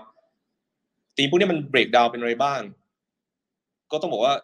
พวกเอ่อ EV นะครับ พวก Data Center นะครับ พวก Cloud Computing นะครับ หรือว่ากระแส Metaverse Economy นะครับเป็นธีมหลักเลย ซึ่งถามว่าหลายคนถามว่ามันมันทัวรี่ไหมที่เราจะมาคอหุ้นธีมพวกนี้นะครับในในตอนนี้ต้องบอกว่าเทคโนโลยีมันเปลี่ยนเร็วนะครับแล้วตอนนี้ Metaverse เนี่ยมันมันเริ่มเดินหน้าแล้วเริ่มขยับแล้วนะครับ จุดทริกเกอร์ที่อยากจะให้นักทุนเองไปตามดูเนี่ย คือเรื่องเดียวเลยครับว่า บริษัทใหญ่ๆอย่าง Apple เนี่ยเอาด้วยไหมนะครับถ้า Apple เอานะครับ iPhone มีการ move นะครับตามขึ้นมาเนี่ย อันนี้ผมคิดว่าเป็นจุดที่ Metaverse Economy เนี่ยน่าจะเกิดแล้วนะครับ แล้วตัว supply chain ต่างๆโลกก็จะขยับตามกัน แล้วก็บริษัทบ้านเราเองเนี่ยนะครับจริงๆมัน break down ด้วยนะ upstream มีอะไรบ้างนะครับ พวกแพลตฟอร์ม data center พวก SI นะครับ พวกวางโครงข่ายวางระบบต่างๆ พวกนี้ก็เป็นกลุ่มที่ต้องขยับตามแล้วก็มีโอกาสอยู่แล้วนะครับ อันที่สองเนี่ยพวกขั้นกลางนะครับ พวกเอ่อ mid midstream เนี่ยก็จะเป็นพวกอะไรอะเป็นพวกเอ่อ mobile operator นะครับ พวก digital consult นะครับเพื่อสำหรับการที่จะให้บริษัทต่างๆนะครับเดินหน้าหรือว่าปรับเปลี่ยนเข้าสู่ยุคของตัว digital transformation นะครับพวกนี้ก็จะเป็นกลุ่มที่ได้ประโยชน์เชิงบวก ส่วนขั้นปลายนะครับพวกธนาคารพาณิชย์ โรงพยาบาล พวกค้าปลีกนะครับพวก Marketplace นะครับพวก Payment Wallet พวกนี้นะครับเป็นกลุ่มที่ได้ประโยชน์อยากให้ทุนเองเนี่ยไปไปพยายามโฟกัสพวกนี้นะครับพวกนี้ผมว่ากระแสแล้วก็ตีมันมานะครับ ใครที่เดินหน้า หรือรุกนะครับ ธุรกิจพวกนี้ก็จะมีโอกาสนะครับ ถ้านึกภาพไม่ออกเดี๋ยวลองนึกง่าย ๆ ว่าอย่าง EV นะครับ EV เนี่ยนะครับเราก็เห็นเจ้าใหญ่ของบ้านเราเจ้าหนึ่งซึ่งทำมาก่อนหน้าเขาเลยนะครับ อาจจะโดนเอ่อปรามาสบ้างว่าจะทำได้จริงเหรอนะครับแต่เราก็เห็นว่าจุดหนึ่งเนี่ยตลาดก็ให้พรีเมียมกับหุ้นเรื่อยๆ เวลาเราดูว่าตลาดให้พรีเมียมกับหุ้นที่แม้ว่า earning จะไม่มาเนี่ยดูยังไงนะครับ ดูฐานเวลาเขา correction แต่ละรอบฐานก็สูงขึ้นเรื่อยๆเรื่อยๆนั่นหมายว่าเขามี มีโน้ตฮาวตลาดให้พรีเมียมกับตัวธุรกิจเขาแล้วนะครับเพียงถ้าเกิดรัฐบาลสนับสนุนเรื่อง EV เมื่อไหร่เนี่ยธุรกิจพวกนี้ก็พร้อมที่จะเติบโตนะครับ อันนี้ก็คงเป็นภาพที่อาจจะเอาเป็นไอเดียนะครับ แล้วก็กลับไปดูในพวก Metaverse Economy นะครับที่อาจจะเกิดขึ้น ถัดมากลุ่มในพวกของตัวหุ้นที่ไปกับวงจรเศรษฐกิจนะครับ แล้วก็ภาพของตัวดอกเบี้ยขาขึ้น กลุ่มธนาคารนะครับหุ้นในกลุ่มพวกประกัน นะครับ พวกนี้ก็อยู่ในกลุ่มที่ผมคิดว่าสามารถทำกันบ้านแล้วก็มองจังหวะในการลงทุนได้ ส่วนถ้าจะเล่น repeating play นะครับผมอยากให้นักทุนเนี่ยเพลาๆในกลุ่มอุตสาหกรรมท่องเที่ยวก่อนนะครับ ผมคิดว่าประมาณไตรมาสหนึ่งเนี่ย หรืออาจจะเป็นลากยาวถึงไตรมาสสองเลยก็ได้ ยังมีโอกาสที่ทุนจะซื้ออยู่ เพราะว่าหุ้นกลุ่มอุตสาหกรรมภาคบริการท่องเที่ยวเนี่ยต้องบอกว่าราคามันกลับมาเร็วเกินไป กลับมาเร็วขณะที่ e a r n i n g ยังไม่ชัดเจนนะครับ แล้วก็ยังมีความเสี่ยงที่อาจจะขาดทุนอีกก็ได้นะครับ ถ้าอุตสาหกรรมของการท่องเที่ยวโลกมันยังไม่ได้เฟื่องฟูมากนักแล้วความเสี่ยงโอมิคอนมันเร่งตัวขึ้นอีกรอบหนึ่งนี่ต้องบอกว่าเป็นอะไรที่นักทุนนี้ต้องต้องดูประกอบด้วยว่า ฐานทุนเขาพร้อมไหมนะครับ ที่อาจจะมีความเสี่ยงด้านการขาดทุนอีกรอบหนึ่งนะครับ แล้วก็ในส่วนตัวอุตสาหกรรมอีกกลุ่มหนึ่งที่ผมคิดว่า อาจจะน่าสนใจนะครับ ก็เป็นเอ่อพวกทีม M&A นะครับ ทีม M&A เนี่ยอยากให้ดูอะไรนะครับ ผมว่าเทรนด์ของตลาดเองเนี่ยมาในพวก retail business นะครับมากขึ้นเรื่อยๆธุรกิจค้าปลีกที่มีโอกาสในการเติบโตในเอ่อมากกว่าไทยอะนะครับ ในตลาดอาเซียนนะครับ หรือว่า CLMV หรือว่าเอเชียเลยเนี่ยก็ถือว่าเป็นกลุ่มที่มีโอกาสนะครับสำหรับการลงทุนอยู่นะครับ อันนี้ก็คงเป็นเป็นธีมหลักๆในปี 2022 นะครับ ไม่แน่ใจว่าคุณมุ้มจะให้เข้าตัวหุ้นเลยไหมหรือว่า เอาประมาณสักประมาณนี้ก่อนเอามันกลุ่มก่อนจริง ๆ เดี๋ยวเดี๋ยวขอสลับไปที่คุณเป๊กหน่อยมีคนถามบอกว่าขอได้คุณเป๊กเนี่ยเข้าอะไร เข้าหุ้นตัวโอเคครับไม่คืออย่างนี้มีคนถามหลังคุณบอกผมเลยเดี๋ยวผมไปดูอันนี้อยากเดี๋ยววันนี้ผมเอาขึ้นมอนิเตอร์เลย เดี๋ยวลอกเดี๋ยวรอเดี๋ยวเดี๋ยวเดี๋ยวรอลอกพี่เอ็นเหมือนกัน คราวนี้คราวนี้เดี๋ยวเดี๋ยวผมเดี๋ยวผมเดี๋ยวผมแชร์แชร์หน้าจอให้ดูพี่บุญเราเราเราเราเราแชร์ข้อมูลกันได้นะครับ แต่คือผู้ฟังที่ฟังทาง Clubhouse อาจจะไม่เห็น ผมผมจะพยายามพูดบรรยายให้มันเป็นมันเป็นภาษาเสียงแล้วกันนะครับต่อให้เราแชร์ภาพมาแล้วเดี๋ยวเดี๋ยวผมแชร์ภาพของคุณแป๊บเอสหนึ่งก็ให้ต้องดูเอานะมาแชร์ด้วยนะ เดี๋ยวเดี๋ยวมาดูกัน ได้ครับเชิญเลยค่ะเอสเออเชิญเลยค่ะคุณเป๊กเป๊กเชิญเลยค่ะ share screen นะครับ เดี๋ยวแป๊บนึงนะครับ ก็นิดนึงครับอ่าก็คือใครฟังบน Clubhouse อยู่นะครับ ก็สองร้อยคนนะครับ ก็มากดบนลิงก์ข้างบนได้นะครับ ผมจะปักเป็น YouTube ไปแล้วนะครับ ก็กดลิงก์ตัว YouTube ได้ครับ จะได้เข้าไปดูที่เป๊กแชร์หน้าจอเปิดพอร์ตให้ดูเลยนะครับ เฮ้ยไม่ไม่ถึงขนาดนั้นเปิดพอร์ตได้ ครับผมทำมาแล้วครับ ไม่รู้ว่าหน้าจอขึ้นไหมครับ หน้าจอขึ้นขึ้นไหมค่ะขึ้นค่ะ เห็นแล้วค่ะ โอเค ภาพนี้จะจะจะคุยให้ฟังสำหรับท่านท่านท่านที่ไม่เห็นภาพด้วยคือภาพที่ผมเปิดเนี่ย เป็นเป็นกราฟที่น้องทีมงานทำมาง่ายๆนะครับ เป็นกราฟิกให้ดูว่าในช่วงเดือนโนเวม ber ที่ผ่านมาเนี่ย จากเซตเซตร้อยนะ ตัวมันมีบวกมากี่ตัวนะครับ ซึ่งมันลบไป 75 ตัว แต่มันยังมีตัวบวก 23 ตัว และตัวปิดเหลืองอะประมาณ 2 ตัว ในขณะที่เดือนเดือนที่โดนเซลล์หนักๆนะครับ มีตัวบวกประมาณ 23 ตัว คราวนี้ในหน้าจอผมก็จะมีการวิชวลให้ดูว่าไอไอจุดจุดๆแต่ละอันเนี่ยจุดจุดๆแต่ละอันจะแทนหุ้นแต่ละตัวในเซ็ตร้อย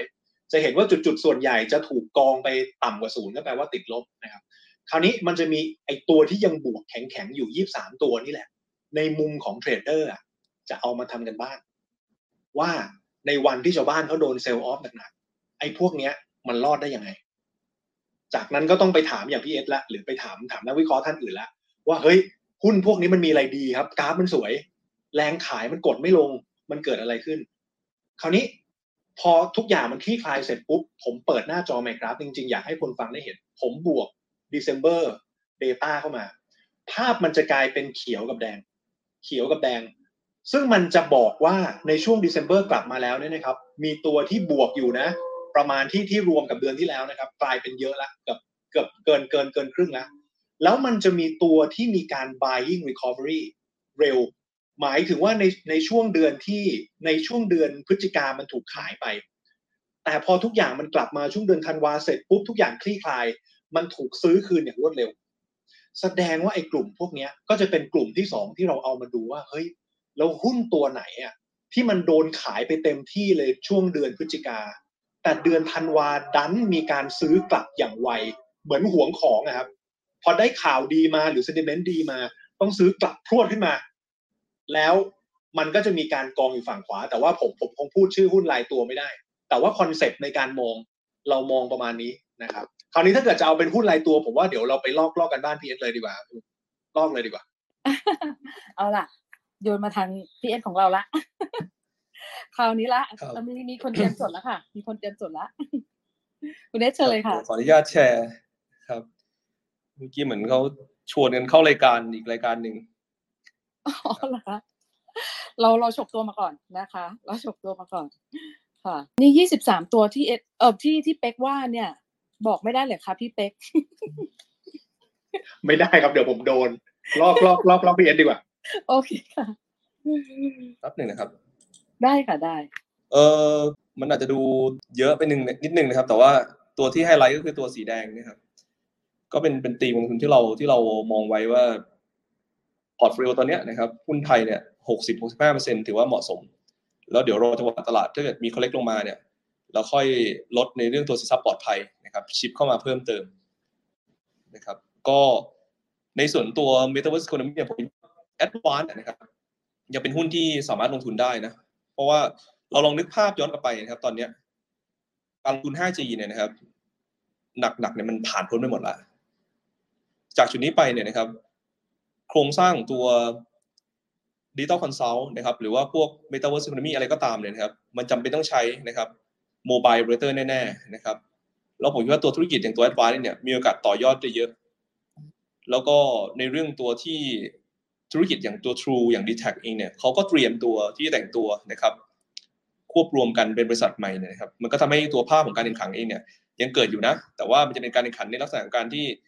พยายามพัฒนาโครงข่ายให้มีประสิทธิภาพมากขึ้นนะครับนี่ถือว่าเป็นภาพที่ดีนะครับ ต่อตัวผู้บริโภคด้วยนะครับ ไม่ใช่เราเฉพาะพึ่งพาเฉพาะในเรื่องตัวไพรเกรดที่ถูกนะครับเล่นในเรื่องตัว pricing อย่างเดียวนะครับ ซึ่งอันนั้นผมว่าหลายๆคนอาจจะไม่ได้คาดหวังนะครับ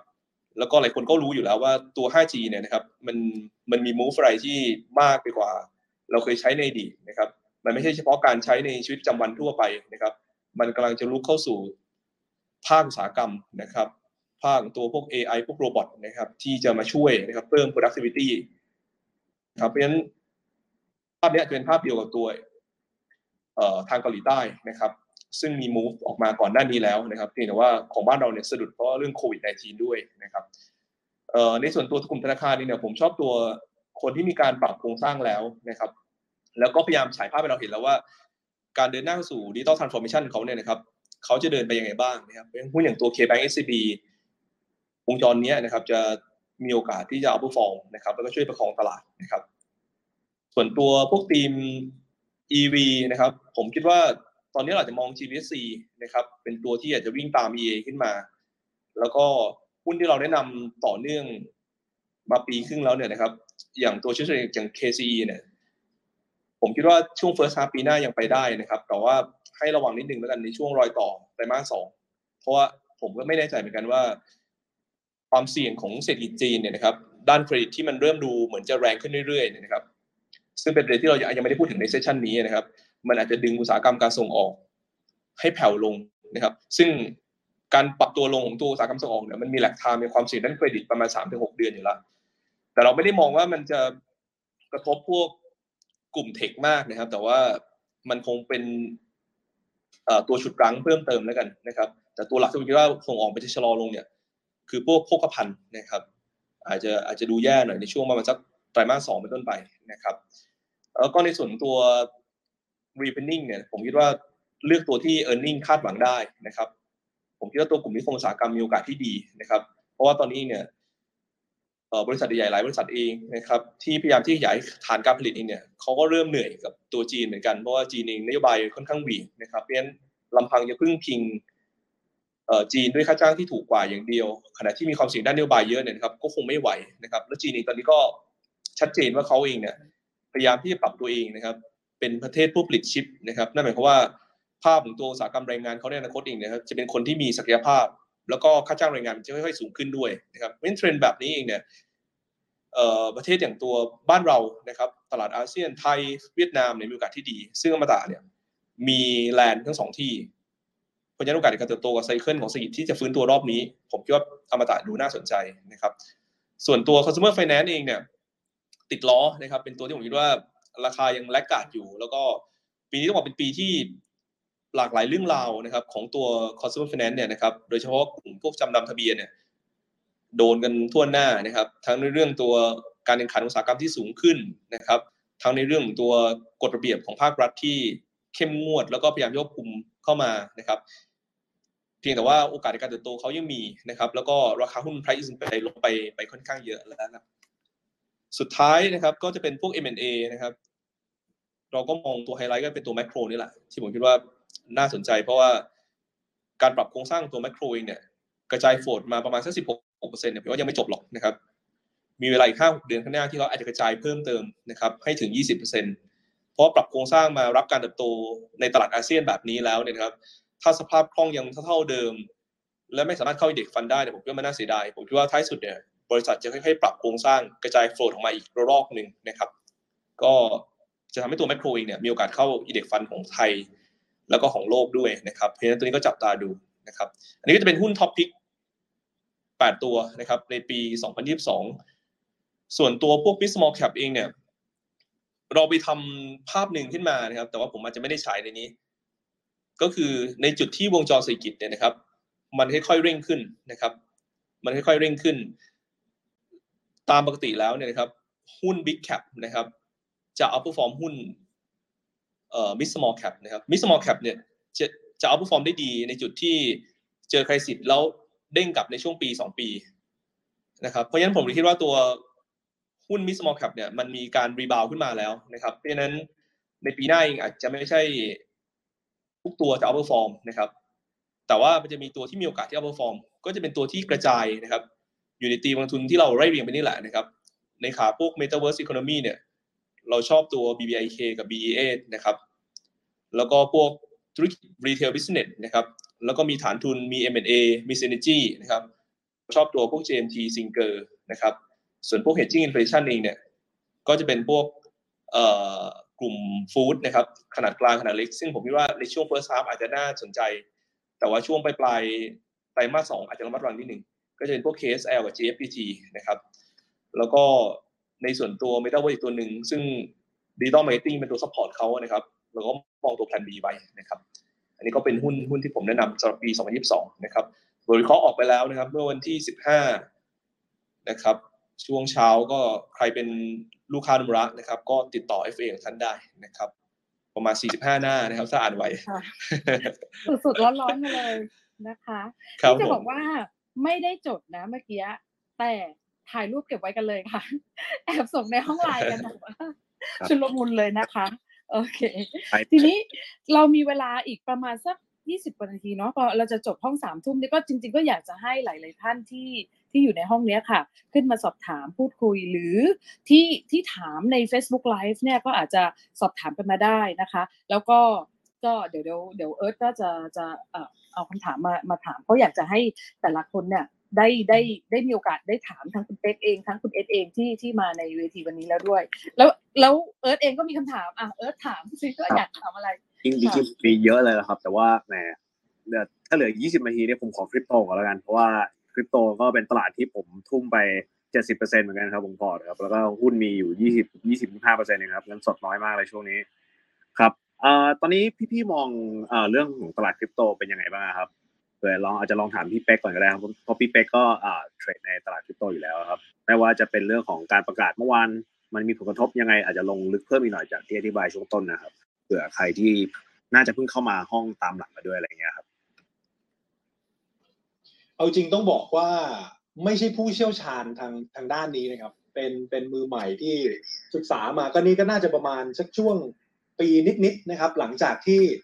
ได้ติดไม้ติดมือ บิตคอยมาบ้างช่วงประมาณ Q4 ปีที่แล้ว แล้วก็รู้สึกว่ากำไรนี่แหละคือคือตัว drive ที่ทำให้เรามีความขยันในการศึกษาได้ดีที่สุดนะครับพิสูจน์มาแล้วกับคริปโตเคอเรนซีในมุมของของของการเทรดคือด้วยด้วยความที่เทรดตัว Binance ใน future อยู่แล้วนะครับ เลยแนะนำเยอะไม่ค่อยได้ เพราะว่ามันเสี่ยงสูงจริงๆ leverage เนี่ยมันมันมันสูงมากแล้วก็คิดว่าต้องต้องต้องคุยกันยาว เพราะฉะนั้น ถ้าเป็นมือใหม่เข้ามาเทรด ผมแนะนำเป็น spot ดีกว่านะครับก็ถือเป็น spot ไปเลย แล้วก็แต่ความความความน่าสนใจของตัวคริปโตเคอเรนซีเนี่ยต้องบอกว่าเหมือนตอนที่เข้าหุ้นใหม่ๆคือมันเป็นการศึกษาแต่ละเหรียญเนี่ยเรามองมันเป็นเราเรามองเป็นเหมือนหุ้นตัวหนึ่งนะครับว่ามันมีเทคโนโลยีอะไรบ้าง มันมีแพลตฟอร์มอะไรบ้างแล้ว ตัว utilities ของมันน่ะมีจริง ๆ หรือเปล่านะครับ อย่างพวก Ethereum พวก Luna อะไรพวกนี้นะครับ ก็เข้าไปศึกษาอยู่พอสมควร คราวนี้ถ้าเกิดจะให้แนะนำเป็นรายตัวคืออย่างที่บอกว่าไม่ไม่ได้ทราบจริง ๆ แล้วก็ไม่ได้ลงลึก แล้วก็ถือแค่เหรียญเหรียญหลัก ๆ ที่ทุกท่านคงทราบกันดีอยู่แล้ว แต่ประเด็นก็คือรู้สึกว่าความน่าสนใจของคริปโตเคอเรนซีเพิ่มขึ้นเมื่อเมื่อมีคำว่า DeFi เข้ามา เพราะฉะนั้นจากเดิมจากเดิมในจริตของเทรดเดอร์ในการที่แทงขึ้นแทงลง ขออนุญาตใช้คำว่าแทงเพราะมันคือ future มันก็คือมองขึ้นลงนั่นเองนะครับจากการที่มองทิศทางอย่างเดียว มันกลายเป็นว่าโลกคริปโตเคอเรนซีได้เปิดช่องทางในการทำมาหากินใหม่บนกราฟ เช่นการ staking liquidity swap พวกนี้ครับ อะไรเข้าไป มันมันก็มีอะไรใหม่ ๆ บ้างขึ้น อ่าไปฝากใน launch pool ได้เหรียญใหม่มาแล้วเหรียญมันก็พุ่งไปอะไรมานี้ คือคือรู้สึกว่านอกจากนอกจากการการเก็งกำไรแล้วหวังเป็นพันสองพันเปอร์เซ็นในโลกนี้แล้วเนี่ย รู้สึกว่า money velocity หรือการหมุนของเงิน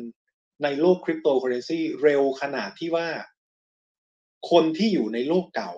หรือว่าคนที่คุ้นเคยกับยิวปีละเจ็ดแปดเปอร์เซ็นก็เยอะแล้วเนี่ย แล้วมันทำได้ในโลกเนี้ยค่อนข้างแปลกใจนะครับ แล้วก็เลยรู้สึกว่ามันเป็นเฟสที่ทุกคนยังไปได้พร้อมๆกัน ยิ่งตลาด correction ลงมาเยอะเท่าไหร่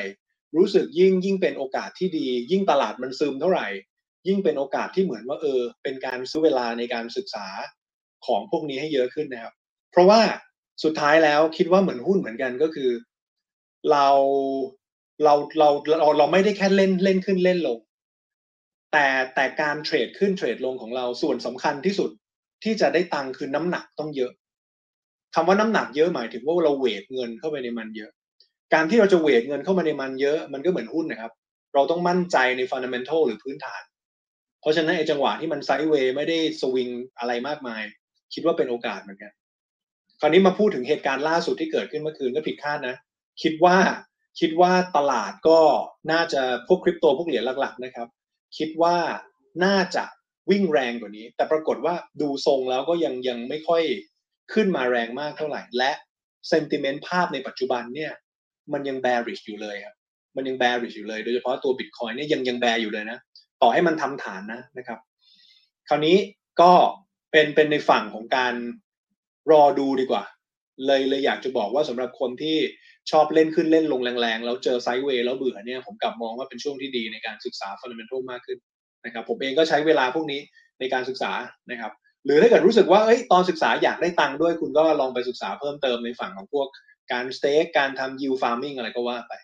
นะครับไอไอเดียคร่าวๆสำหรับ มือใหม่แนะนำคนที่อยู่ในโลกหุ้นแล้วก็กำลังจะ step เข้ามาในคริปโตเคอเรนซีคงเป็นประมาณนี้มากกว่าครับเบิร์ตโอเคค่ะ ขอบคุณค่ะเป๊กอ่าคุณเอสในตลาดคริปโตเป็นไงบ้างคะ ได้ไปแตะหรือไปมีประสบการณ์อะไรตรงนั้นบ้างบ้างไหมคะ ครับจริงๆต้องบอกว่าค่ะพวกผมเป็นพวกยุคเก่า คือ เราไม่ไม่ปฏิเสธนะครับ ว่าช่วงหลังเนี่ยเราก็ศึกษาตัวคริปโตนะครับ แล้วก็เราก็แนะนำนักทุนว่ากระจายกองทุนด้วยเหมือนกันนะครับ แต่ว่าเราจะไม่ได้มองมองเหมือนเป๊กว่าจริงๆถ้าคุณอยากได้รีเทิร์นเยอะนะครับ แล้วคุณรับความเสี่ยงได้เนี่ย ก็ต้องเหมือนที่เป๊กบอกแล้วว่า คุณไหนต้องใส่ให้ได้ไซส์นะครับ แต่ของพวกเราเนี่ยจะมองในขาที่ ถ้าคุณลงทุนแล้วใน portfolio นะครับ กับ คริปโตเคอเรนซีนะครับหรือว่าเหรียญบางเหรียญที่เรารู้สึกว่ามันมี fundamental นะนะครับทางบ้านมันดีแล้วเนี่ยกระจายมันไปสักประมาณสักห้าเปอร์เซ็นต์นะครับ ผมคิดว่ามันก็เป็นอะไรที่อาจจะเพิ่ม return ให้ให้พอร์ตได้เยอะเหมือนกัน ซึ่งโดยส่วนใหญ่เนี่ยนะครับเอ่อนักทุนที่ผมรู้จักกันนะครับ โดยส่วนใหญ่ก็จะประมาณเนี้ยนะครับ ก็จะกระจายไปไม่ได้เยอะนะครับประมาณสักห้าเปอร์เซ็นตนะครับ แล้วก็สถานการณ์ปัจจุบันนี้เนี่ยต้องบอกว่าจริงๆไซเคิลของตัวคริปโตเนี่ย รอบใหญ่มันมา ก็มาพร้อมๆกับตัววงจรหุ้นที่มันเริ่มรีบาวกลับเหมือนกันนะครับ ก็คือช่วงที่ QE มันออกมานะครับ ซึ่งตอนนั้นเราก็เห็นแพทเทิร์นกราฟกันว่าเฮ้ยมันเบรกแล้วมันขึ้นมาแล้ว แล้วมาถึงสถานการณ์ปัจจุบันนี้เนี่ยนะครับนโยบายการเงินกำลังหมุนกลับ มันก็เป็นจุดที่ผมมองคล้ายๆเป๊กเหมือนกันว่า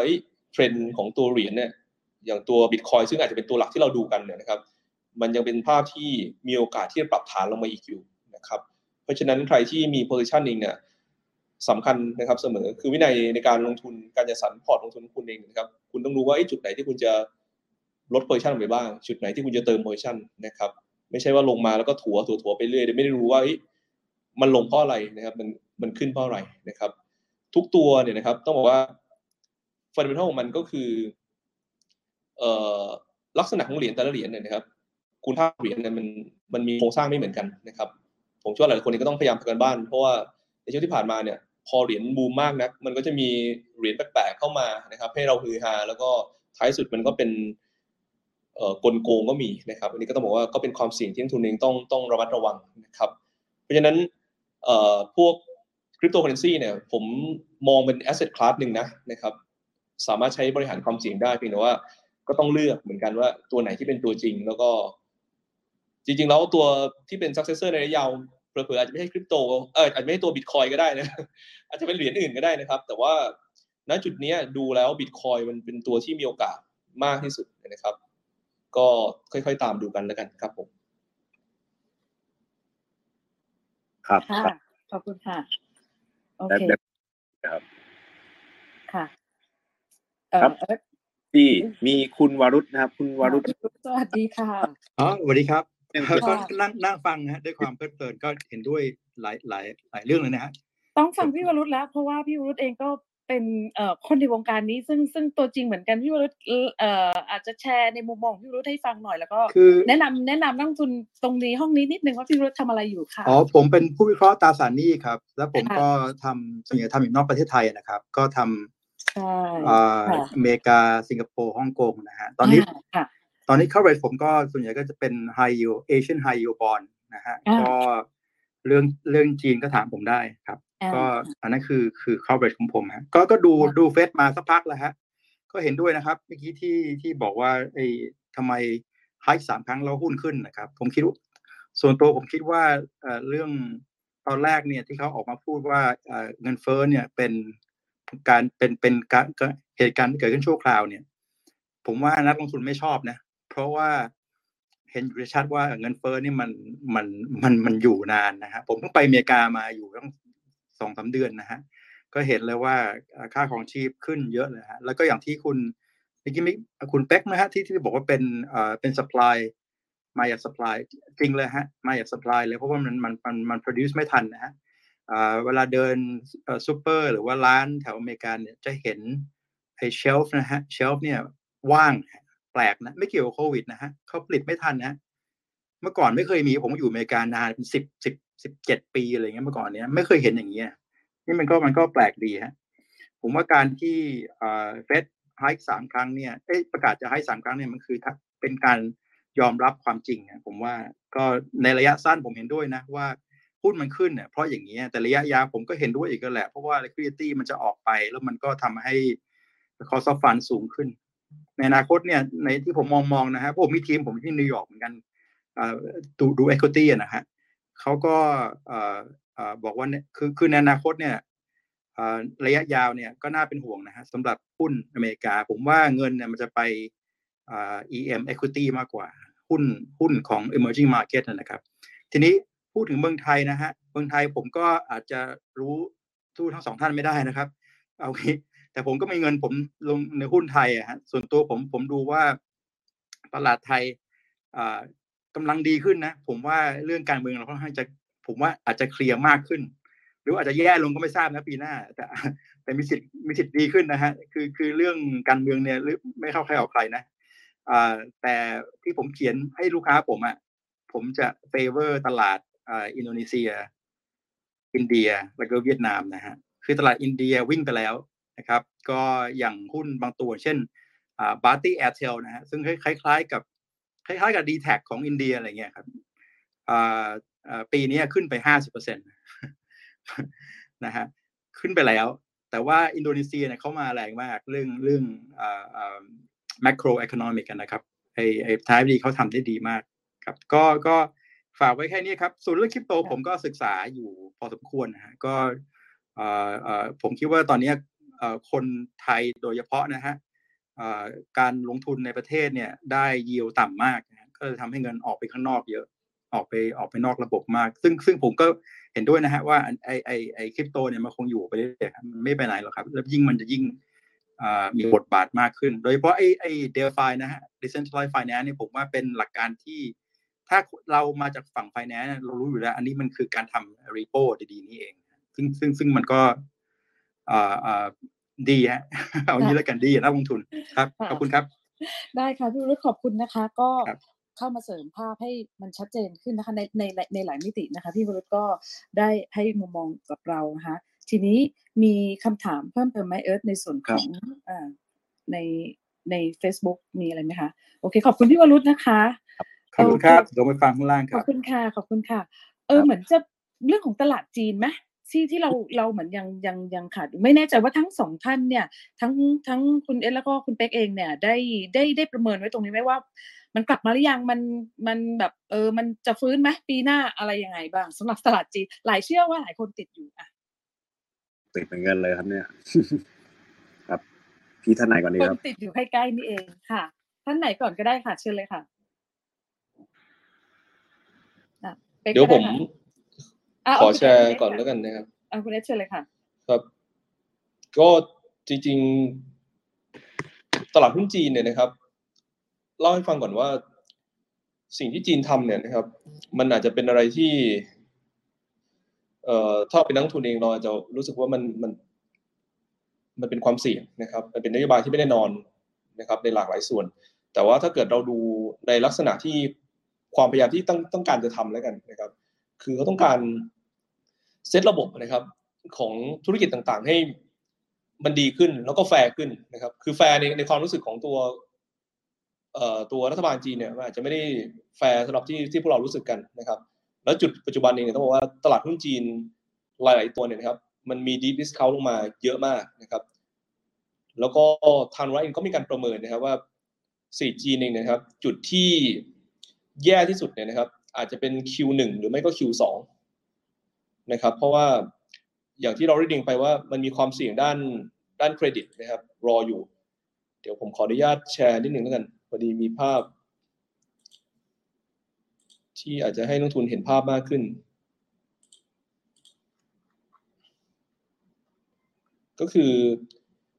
เราจะคุ้นนะครับกับเรื่องตัวธุรกิจ อสังหาริมทรัพย์ของจีนนะครับเอเวอร์แกรนด์หลายคนดูข่าวก็จะเริ่มเห็นภาพว่าเอ๊ะบริษัทอสังหาริมทรัพย์ของจีนเนี่ยมันเริ่มมีปัญหาอะไรเกิดขึ้นบ้างนะครับ คือหลักๆ เนี่ย ถ้าหลายคนจำได้ก็คือจีนพยายามจะควบคุมนะครับ เรื่องตัว shadow banking นะครับเรื่องการใช้ด e v เ l ในตัวธุรกิจอสังหาริมทรัพย์นะครับเพราะอะไรถึงต้องมาคุมอสังหาริมทรัพย์ของจีน คือธุรกิจ property ในจีนเนี่ยประมาณ 25%ของ GDP จีนนะครับ แล้วเวลของคนจีนในส่วนใหญ่เนี่ย กว่า 60%ก็คืออสังหาริมทรัพย์นี่แหละนะครับ เพราะฉะนั้นเขาปล่อยให้ตรงนี้นะครับ มันพังไม่ได้นะครับได้เป็นที่ว่าช่วงก่อนนั้นเนี่ยมันมีความเสี่ยงในเรื่องตัวราคา ซึ่งมัน over value ขึ้นไปเยอะมากนะครับ เกิดจากการที่ก่อนนี้ไม่ได้มีการควบคุมนะครับ แล้วพอการควบคุมเนี่ยจีนก็ใช้ยาแรงเลยนะครับ มีจุดผ่อนปรนนิดเดียวนะครับ ช่วงโควิดมา ก็อาจจะ relax ด้านนโยบายหน่อย พอเขาคุมโควิดได้เป็น zero case ปุ๊บก็เหมือนเดิมเลยนะครับ เพราะฉะนั้น เนี่ยครับบริษัทต่างๆในจีนนะครับ ก็จะมีความเสี่ยงมากขึ้นเพราะว่าในช่วงที่ผ่านมาเนี่ยบริษัทอย่างเอเวอร์แกรนนะครับ China Fortune นะครับ Fantasia Sinic พวกนี้นะครับ มีการกู้นะครับ แล้วก็ไปพัฒนาอสังหาริมทรัพย์นะครับ ซื้อที่ดินนะครับ ใช้เลเวลค่อนข้างสูง พอถึงจุดที่ราคา property มันเริ่มหดตัวลงมาเรื่อยๆ เพราะทางการจีนควบคุมการปล่อยกู้ไม่ง่ายขึ้น ปัญหาด้าน shadow banking เริ่มเบาลงนะครับ บริษัทพวกนี้ก็เริ่มมีปัญหานะครับ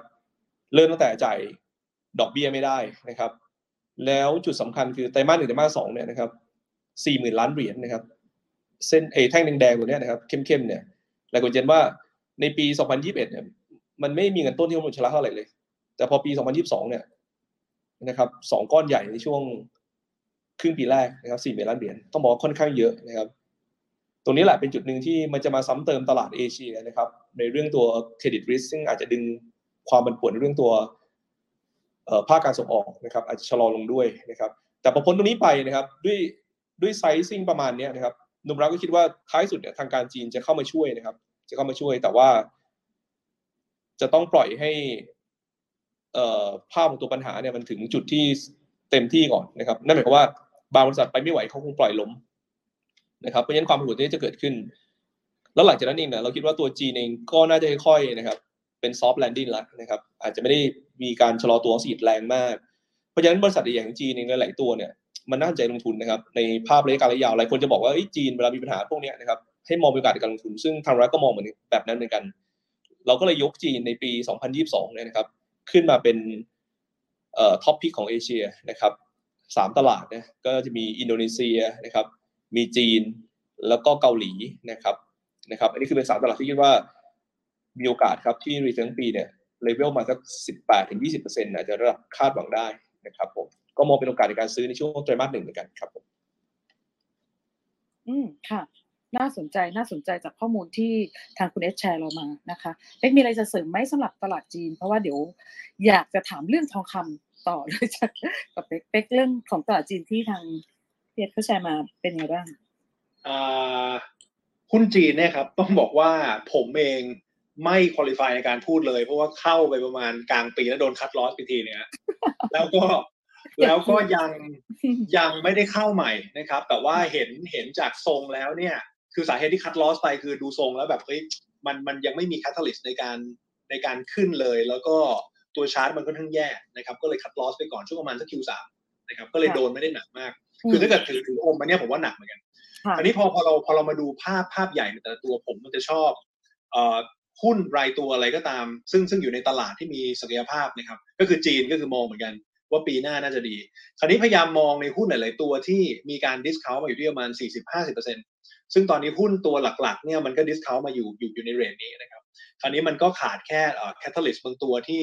จะทำให้ตลาดจีนมันมันขึ้นมาแค่นั้นเอง เพราะว่าผมเชื่อว่าในมุมของ valuation ก็คงมีคนคุยกันเยอะแล้วนะครับวิเคราะห์กันเยอะแล้ว ที่เหลือมันคือการรอ sentiment ในการขึ้นแค่นั้นเอง แล้วก็ sentiment ที่น่าจะสะท้อนมาดีที่สุด ก็น่าจะเป็นฝั่งของราคานะครับเพราะเพราะฉะนั้นในฝั่งเทรดเดอร์เอง ผมก็มีมี watchlist ในในใจที่มันลงมาแล้ว เป็นหุ้นที่เราก็เคยเอออยากได้มาตั้งนานแล้วตอนนี้มันก็ลงมาแล้วนะครับ ก็เลยฝากฝากฝากไว้ในมุมนี้ดีกว่าว่า ในช่วงประมาณสักอาจจะเป็นต้นปีหลาย ๆ คนเคยอยากได้หุ้นจีน เยอะมากที่มันขึ้นไวๆแล้วเราก็จะแช่งว่าลงมาสิ เดี๋ยวจะซื้อ เออ พอมาถึงจุดนี้ ไม่รู้จะจะกล้าซื้อจริง ๆ หรือเปล่านะครับ หลังจากที่เราเคยเห็นตลาดหุ้นมันขึ้นแรงๆไปช่วงต้นปีนะ อันนี้ก็ก็เป็นจุดจุดจุดที่วัดกันอีกทีหนึ่งนะครับสำหรับผมก็ มองว่าน่าจะเป็นตัวที่ทยอยทยอยเข้าไปมากกว่า ผมว่าเป็นพวกพวกชอบที่เอากำไรหยดหยอดไปก่อนนะครับ อย่างตัวพวกคริปโตเองเนี่ยพอร์ตจริง ๆ มาจากกำไรจากการเทรดพวกฟิวเจอร์ล้วนเลย แล้วก็เอาเอากำไรไปไป run ต่อนะครับ หรือแม้อย่างตัวหุ้นหุ้นต่างประเทศหุ้นจีนหุ้นอะไรเองก็ตามเนี่ย ก็จะเป็นการเล่นในธีมที่ว่าพอได้กำไรจากหุ้นไทยมามาแบบบางส่วนแล้ว ผมก็ไป weight ในหุ้นจีนบ้างเลยมานี้คราวนี้ถ้าเกิดถามมุมมองส่วนตัวจากคนที่ ไม่ได้รู้ละเอียดนะครับ ผมก็มองว่าทำไมจีนมีมีศักยภาพเพราะผมมองอย่างนี้ว่า ตลาดหุ้นไทยเนี่ย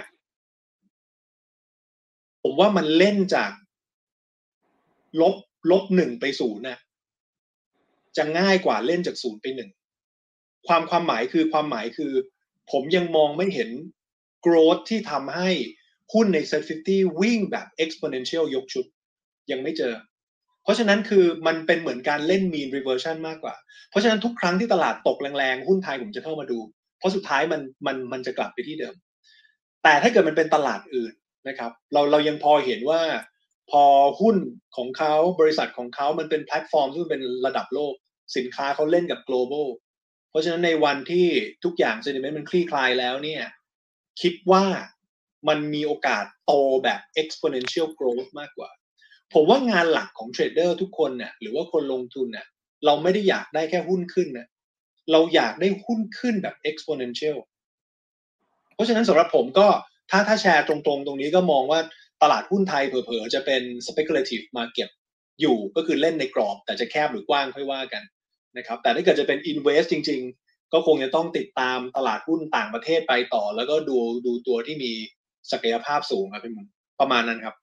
ไอเดียผมครับ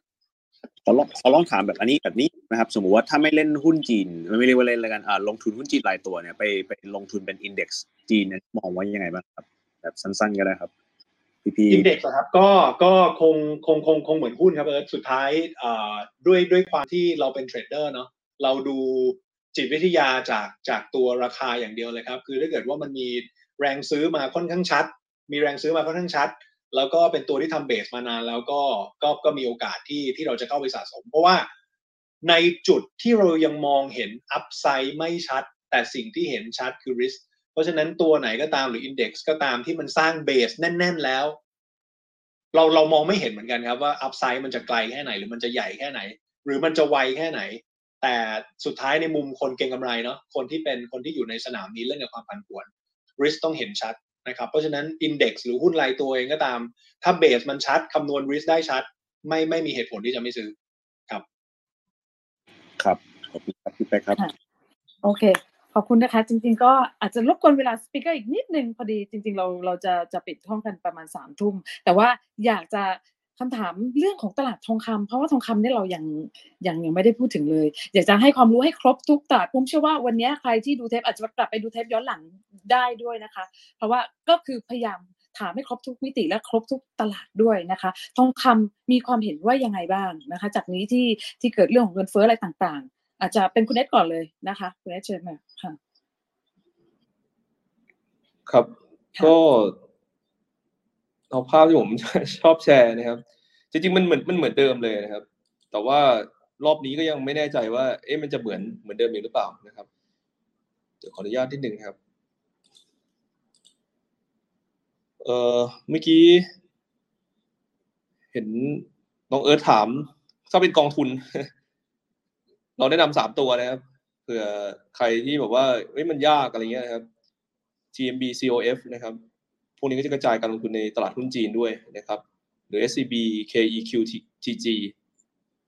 นะครับ อันนี้ก็จะมีพวกหุ้นเกาหลีนะครับ ถ้าเป็นอินโดนีเซียก็ KT ASEAN นะครับ อันนี้อันนี้ก็ลองลองไปดูกัน แต่มาดูเรื่องทองคำนะครับ ดูดูเวฟของทองคำนะครับ ช่วงที่ QE มาช่วงปี 2008 นะครับ วิ่งขึ้นไปพีค2011 นะครับ แล้วก็เริ่มปรับฐานนะครับ แล้วทุกรอบเนี่ยดีตัวขึ้นมา ไม่เคยทำไฮใหม่นะครับ รอบนี้ที่มันเด้งขึ้นมาเนี่ยมันเป็นเรื่องตัวความเสี่ยงวิกฤตหนี้พิกซ์ด้วยนะครับ เวลาคริสิตมันมา เป็น second wave เนี่ยนะครับ ทองคำในสินทรัพย์ปลอดภัยมันก็จะเด้งขึ้นมานะครับแล้วลองดูดูภาพนี้นะครับ พอโควิด -19 มานะครับ ทองคำก็วิ่งเลยนะครับ ในช่วงที่ QE ออกนะครับ วิ่งแรงขึ้นมาเลย จากฐานที่สร้างไว้แถวๆพันสองพันสี่เนี่ยนะครับ วิ่งขึ้นมาสองพันกว่า นะครับแล้วดูการปรับนะครับ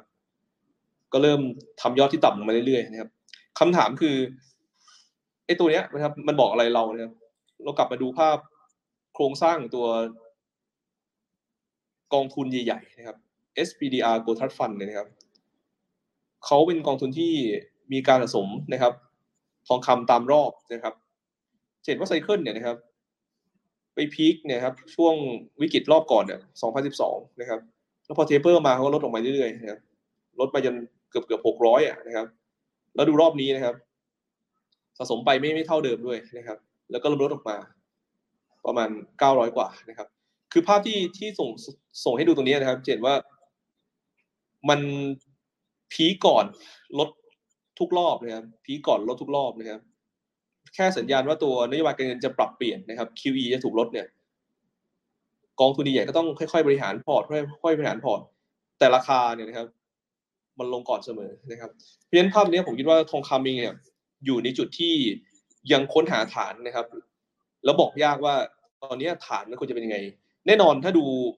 pattern ใหญ่ มันยังเป็นขาขึ้นอยู่นะครับตราบที่ไม่หลุดพันหกร้อยแต่ว่านักทุนเองจะไปรอหลุดตรงนั้นแล้วบอกว่าให้ยมันลงแล้ว มันก็คงคงไม่ใช่นะครับด้วยภาพการตัวนี้ต้องบอกว่า การถือครองทองคำผมคิดว่ายังไม่น่าสนใจนะครับ คงต้องรอการสร้างแพทเทิร์นสักนิดหนึ่งแล้วเวฟรอบหน้าเนี่ยถ้าจะขึ้นเนี่ยผมคิดว่าอาจจะเป็นรอบที่ขึ้นได้เหมือนกัน แต่ว่า เป็นรอบที่เกิดความเสี่ยงเศรษฐกิจอะไรบางอย่างเกิดขึ้นนะครับ แต่ว่าผมคิดว่าไม่น่าจะทำไฮอยู่ดีนะครับ เพราะว่า liquidity มันกำลังกำลังลดลงไปเรื่อยๆ อย่าลืมว่าปีหน้าเอง QE จะจบเดือนมีนาคมแล้วดอกเบี้ยหักขึ้นสหรัฐจะมานะครับ แล้ว ECB จะเริ่มทำ taper นะครับ เมื่อไหร่เมษายนปีหน้านะครับ ล่าสุดคริสเตียนลากาเพิ่งมาพูดนะครับว่า ECB ยังไม่คิดจะขึ้นดอกเบี้ยในปี 2022 แต่แต่ว่าล่าสุดเนี่ยเซ็นทรัลแบงก์ของอังกฤษก็ขึ้นดอกเบี้ยไปแล้วนะครับ คือสภาพคล่องมันกำลังหดลงอย่างรวดเร็วแบบนี้นะครับผลก็สินทรัพย์ปลอดภัยเนี่ย มันจะเป็นจุดที่คนโดยส่วนใหญ่เนี่ยไม่ให้ความสนใจนะครับ เพียงแต่รอเท่านั้นเองว่า จุดไหนที่เศรษฐกิจมันดูแข็งแรงเชื่อมั่นได้ เขาจะค่อยๆมูฟเงินออกมานะครับ หลายคนจะไม่ทราบภาพหนึ่งนะครับ ซึ่งซึ่งผมไม่ได้เอามาแชร์นะครับ รู้ไหมครับว่าตอนนี้พอวงจรดอกเบี้ยจะขึ้นอะไรเนี่ยครับ คนไปเริ่มโยกเงินจากสินทรัพย์ปลอดภัยนะพวกตราสารหนี้ซื้อหุ้นซื้อหุ้นไม่หยุดนะครับ แต่การซื้อช่วงแรกเนี่ย เป็นเป็นที่น่าแปลกว่าในอดีตเนี่ยหุ้นมันลงเรื่อยๆนะครับหุ้นยังไม่ขึ้นนะครับ เพราะว่าหุ้นมันจะให้น้ำหนักในเรื่องตัวสภาพคล่องที่ลดลงก่อน แต่พอถึงจุดหนึ่งนะครับ fundamental base มันจะมีนะครับ ราคา risk asset มันจะเจอฐานของมัน แล้วก็หลังจากนั้นจะค่อยๆฟื้นตัวขึ้นมา ครับอันนี้ก็คงเป็นภาพที่ผมอยากอยากจะแชร์ว่า เงินมันกำลังจะมูฟเข้ามาพวกสินทรัพย์ปลอดภัยที่จะฟื้นตัวสามสิบโลกเพียงแต่ว่าตอนเนี้ยเป็นจุดที่เราอาจจะปรับมุมมอง จากภาพที่ลงทุนนะครับ เป็น easy money จากตัวสภาพคล่องที่สูง แปลเปลี่ยนมาเรื่องตัวปัจจัยพื้นฐานมากขึ้นเท่านั้นเองครับ ค่ะ ขอบคุณค่ะเป๊กละคะ คือไม่ถามไม่ได้เลยนะสำหรับคุณเป๊กเนี่ยเรื่องทองคำเนี่ยก็ถือว่าเป็นคนหนึ่งที่ติดตามตลาดอยู่ตลอด แล้วก็อยากฟังนะคะ อย่างที่คุณคุณเอสแชร์มาเนี่ย กองทุนเขาสะสมก็ไม่เท่าเดิมแล้วอะเป๊กเรารายย่อยเราจะทำยังไงกันดี โดยเฉพาะพวกเทรดเดอร์ด้วยนะคะผมว่าจริง ๆ จริง ๆ คล้ายๆคล้ายๆที่เบียร์บอกเลยก็คือว่าตลาดคือถ้าถ้าถามว่าทองคำทองคำเป็นเทรนด์ไหมตอนนี้มองไม่เห็นนะพี่บุ๋ม แต่คราวนี้ถ้าเราจะเล่นกับความผันผวนในกรอบได้ไหมผมว่าได้ คือต้องต้องบอกงี้ครับ ตัวที่มี correlation กับทองคำสูงสุดเนี่ย ไม่ใช่ค่าเงินดอลลาร์แต่คืออ่แต่คือผลผลตอบแทนที่แท้จริง ก็คือตัวตัว real return real return คำนวณยังไงคำนวณก็คือเอาเงินเฟ้อไปลบด้วยดอกเบี้ย คราวนี้จากที่เราพูดไว้เมื่อต้นก็คือว่า วันเนี้ย negative real yield หรือว่า negative real returns เนี่ยตอนนี้มันอยู่ที่ประมาณ let's say ลบสี่ลบห้าเปอร์เซ็นซึ่งมันต่ำสุด ต่ำเอ้ยต่ำต่ำที่สุดในรอบสี่สิบปี ซึ่งในสภาพการนี้นะครับ ในสภาพการปกติถ้าไม่มีการขึ้นดอกเบี้ยนะผมว่าทองคำทะลุสองพันไปนานแล้ว เพราะว่าเพราะว่ามันมันเป็นตัวที่ชอบสภาวะเงินเฟ้อสูงสูงแล้วดอกเบี้ยต่ำๆมากที่สุด คราวนี้ด้วยด้วยด้วยความที่เรากำลังอยู่ในตัวไซเคิลที่เป็นที่เป็นขาขึ้นของดอกเบี้ยในปีหน้าเนี่ย มันเลยทำให้ตรงนี้ครับ ปิดปิด upside ของทองคำปิด upside ของทองคำหมายถึง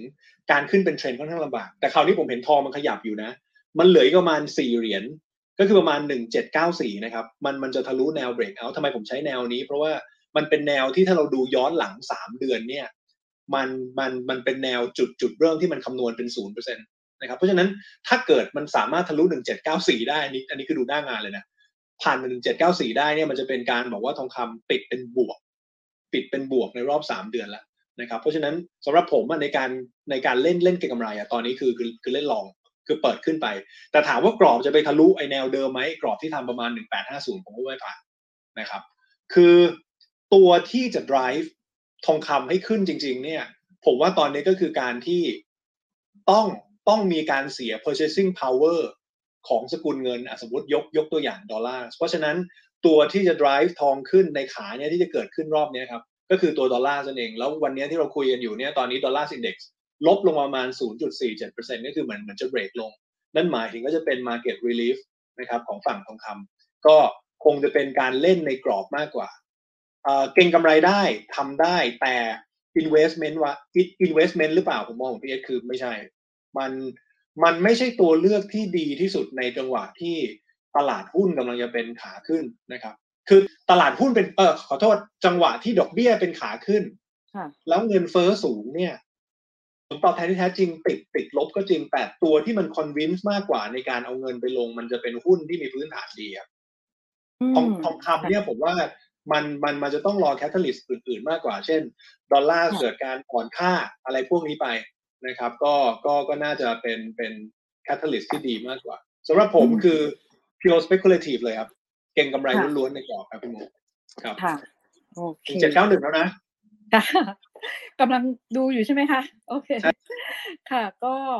วันนี้พูดคุยกันมานะ ประมาณชั่วโมงครึ่งกว่าๆเสร็จๆละนะคะ แล้วก็เอ่อจริงๆจะปิดห้องตอนประมาณสามทุ่ม ซึ่งแต่เราก็อยากจะให้นักลงทุนเนี่ยที่ฟังรายการเราวันเนี้ยได้ข้อมูลครบ ถ้วนทุกตลาดนะคะ ซึ่งทั้งคุณเอสและคุณเป๊กเองเนี่ยให้มุมมองและให้เขาเรียกกลยุทธ์ให้ไอเดียต่างๆ เนี่ยผมเชื่อว่าถ้าหลาย ๆ คนฟังตั้งแต่ต้นจนจบนะคะ หรือหลายคนที่มาตามฟังตอนหลังเนี่ยลองลองลองกลับไปฟังตั้งแต่ต้นนะคะ จะจะจะได้ไอเดียที่จะสามารถที่จะเอาไป เรียกว่าประยุกต์ใช้กับการลงทุนของตัวเองได้เลยแหละนะคะ รู้เลยว่าจะต้องโยกเงินไปตรงไหนยังไงนะ เราอาจจะไม่ต้องชี้นำกันกันกันกันเอ่อเขาเรียกว่าเดี๋ยวเดี๋ยวจะจะผิดกฎก็ต่อไปนะคะ ก็ทั้งนี้ก็เอ่อท้ายสุดของรายการละอยากจะให้ทั้งสองท่านเนี่ยทิ้งท้ายฝากนักทุนอะไรหน่อย เพราะว่า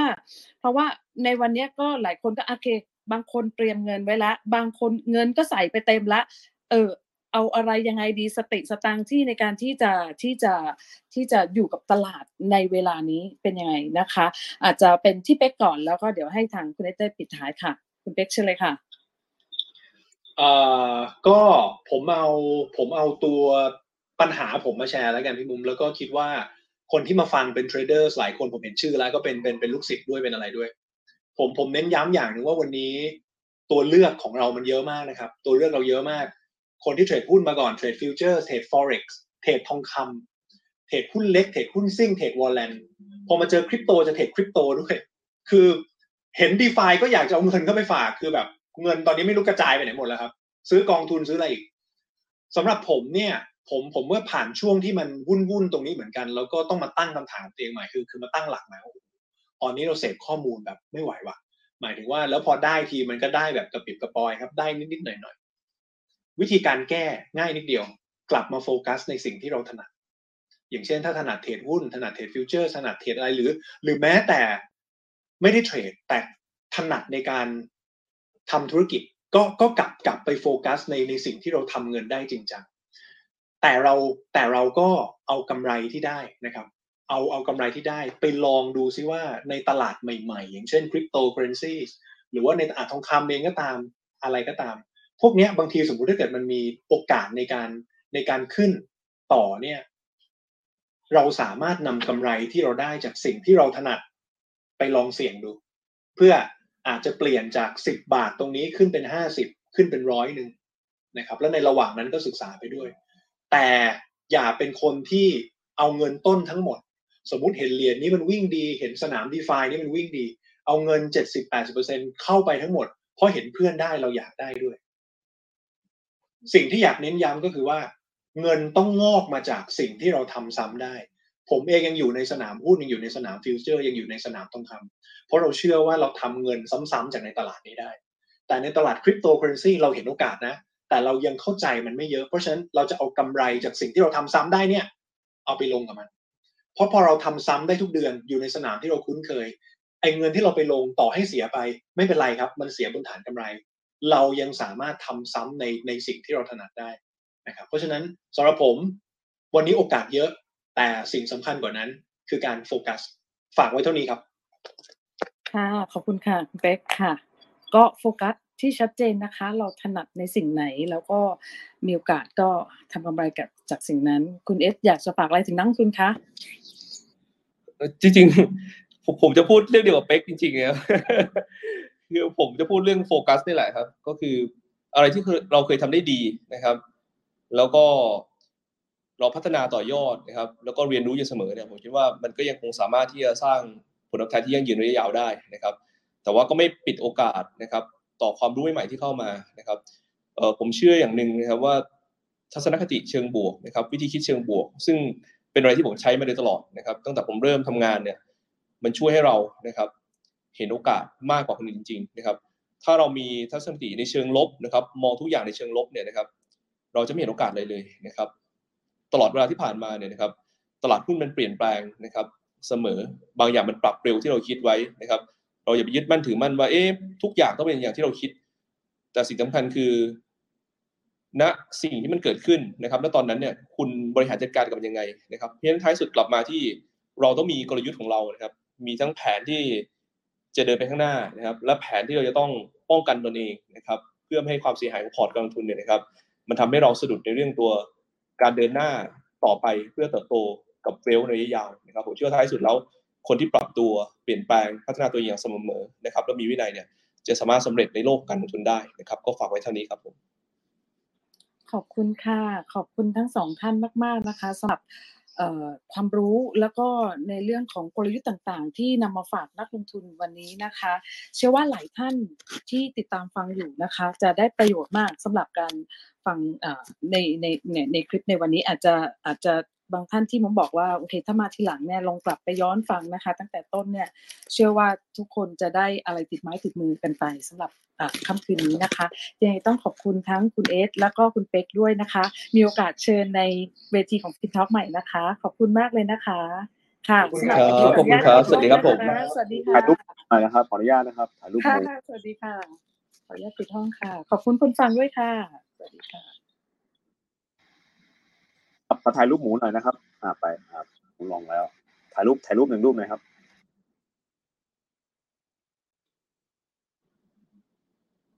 โอเคครับ ได้ถ่ายเรียบร้อยแล้วครับ ครับ ขอบคุณพี่ๆทั้งสองท่านนะครับ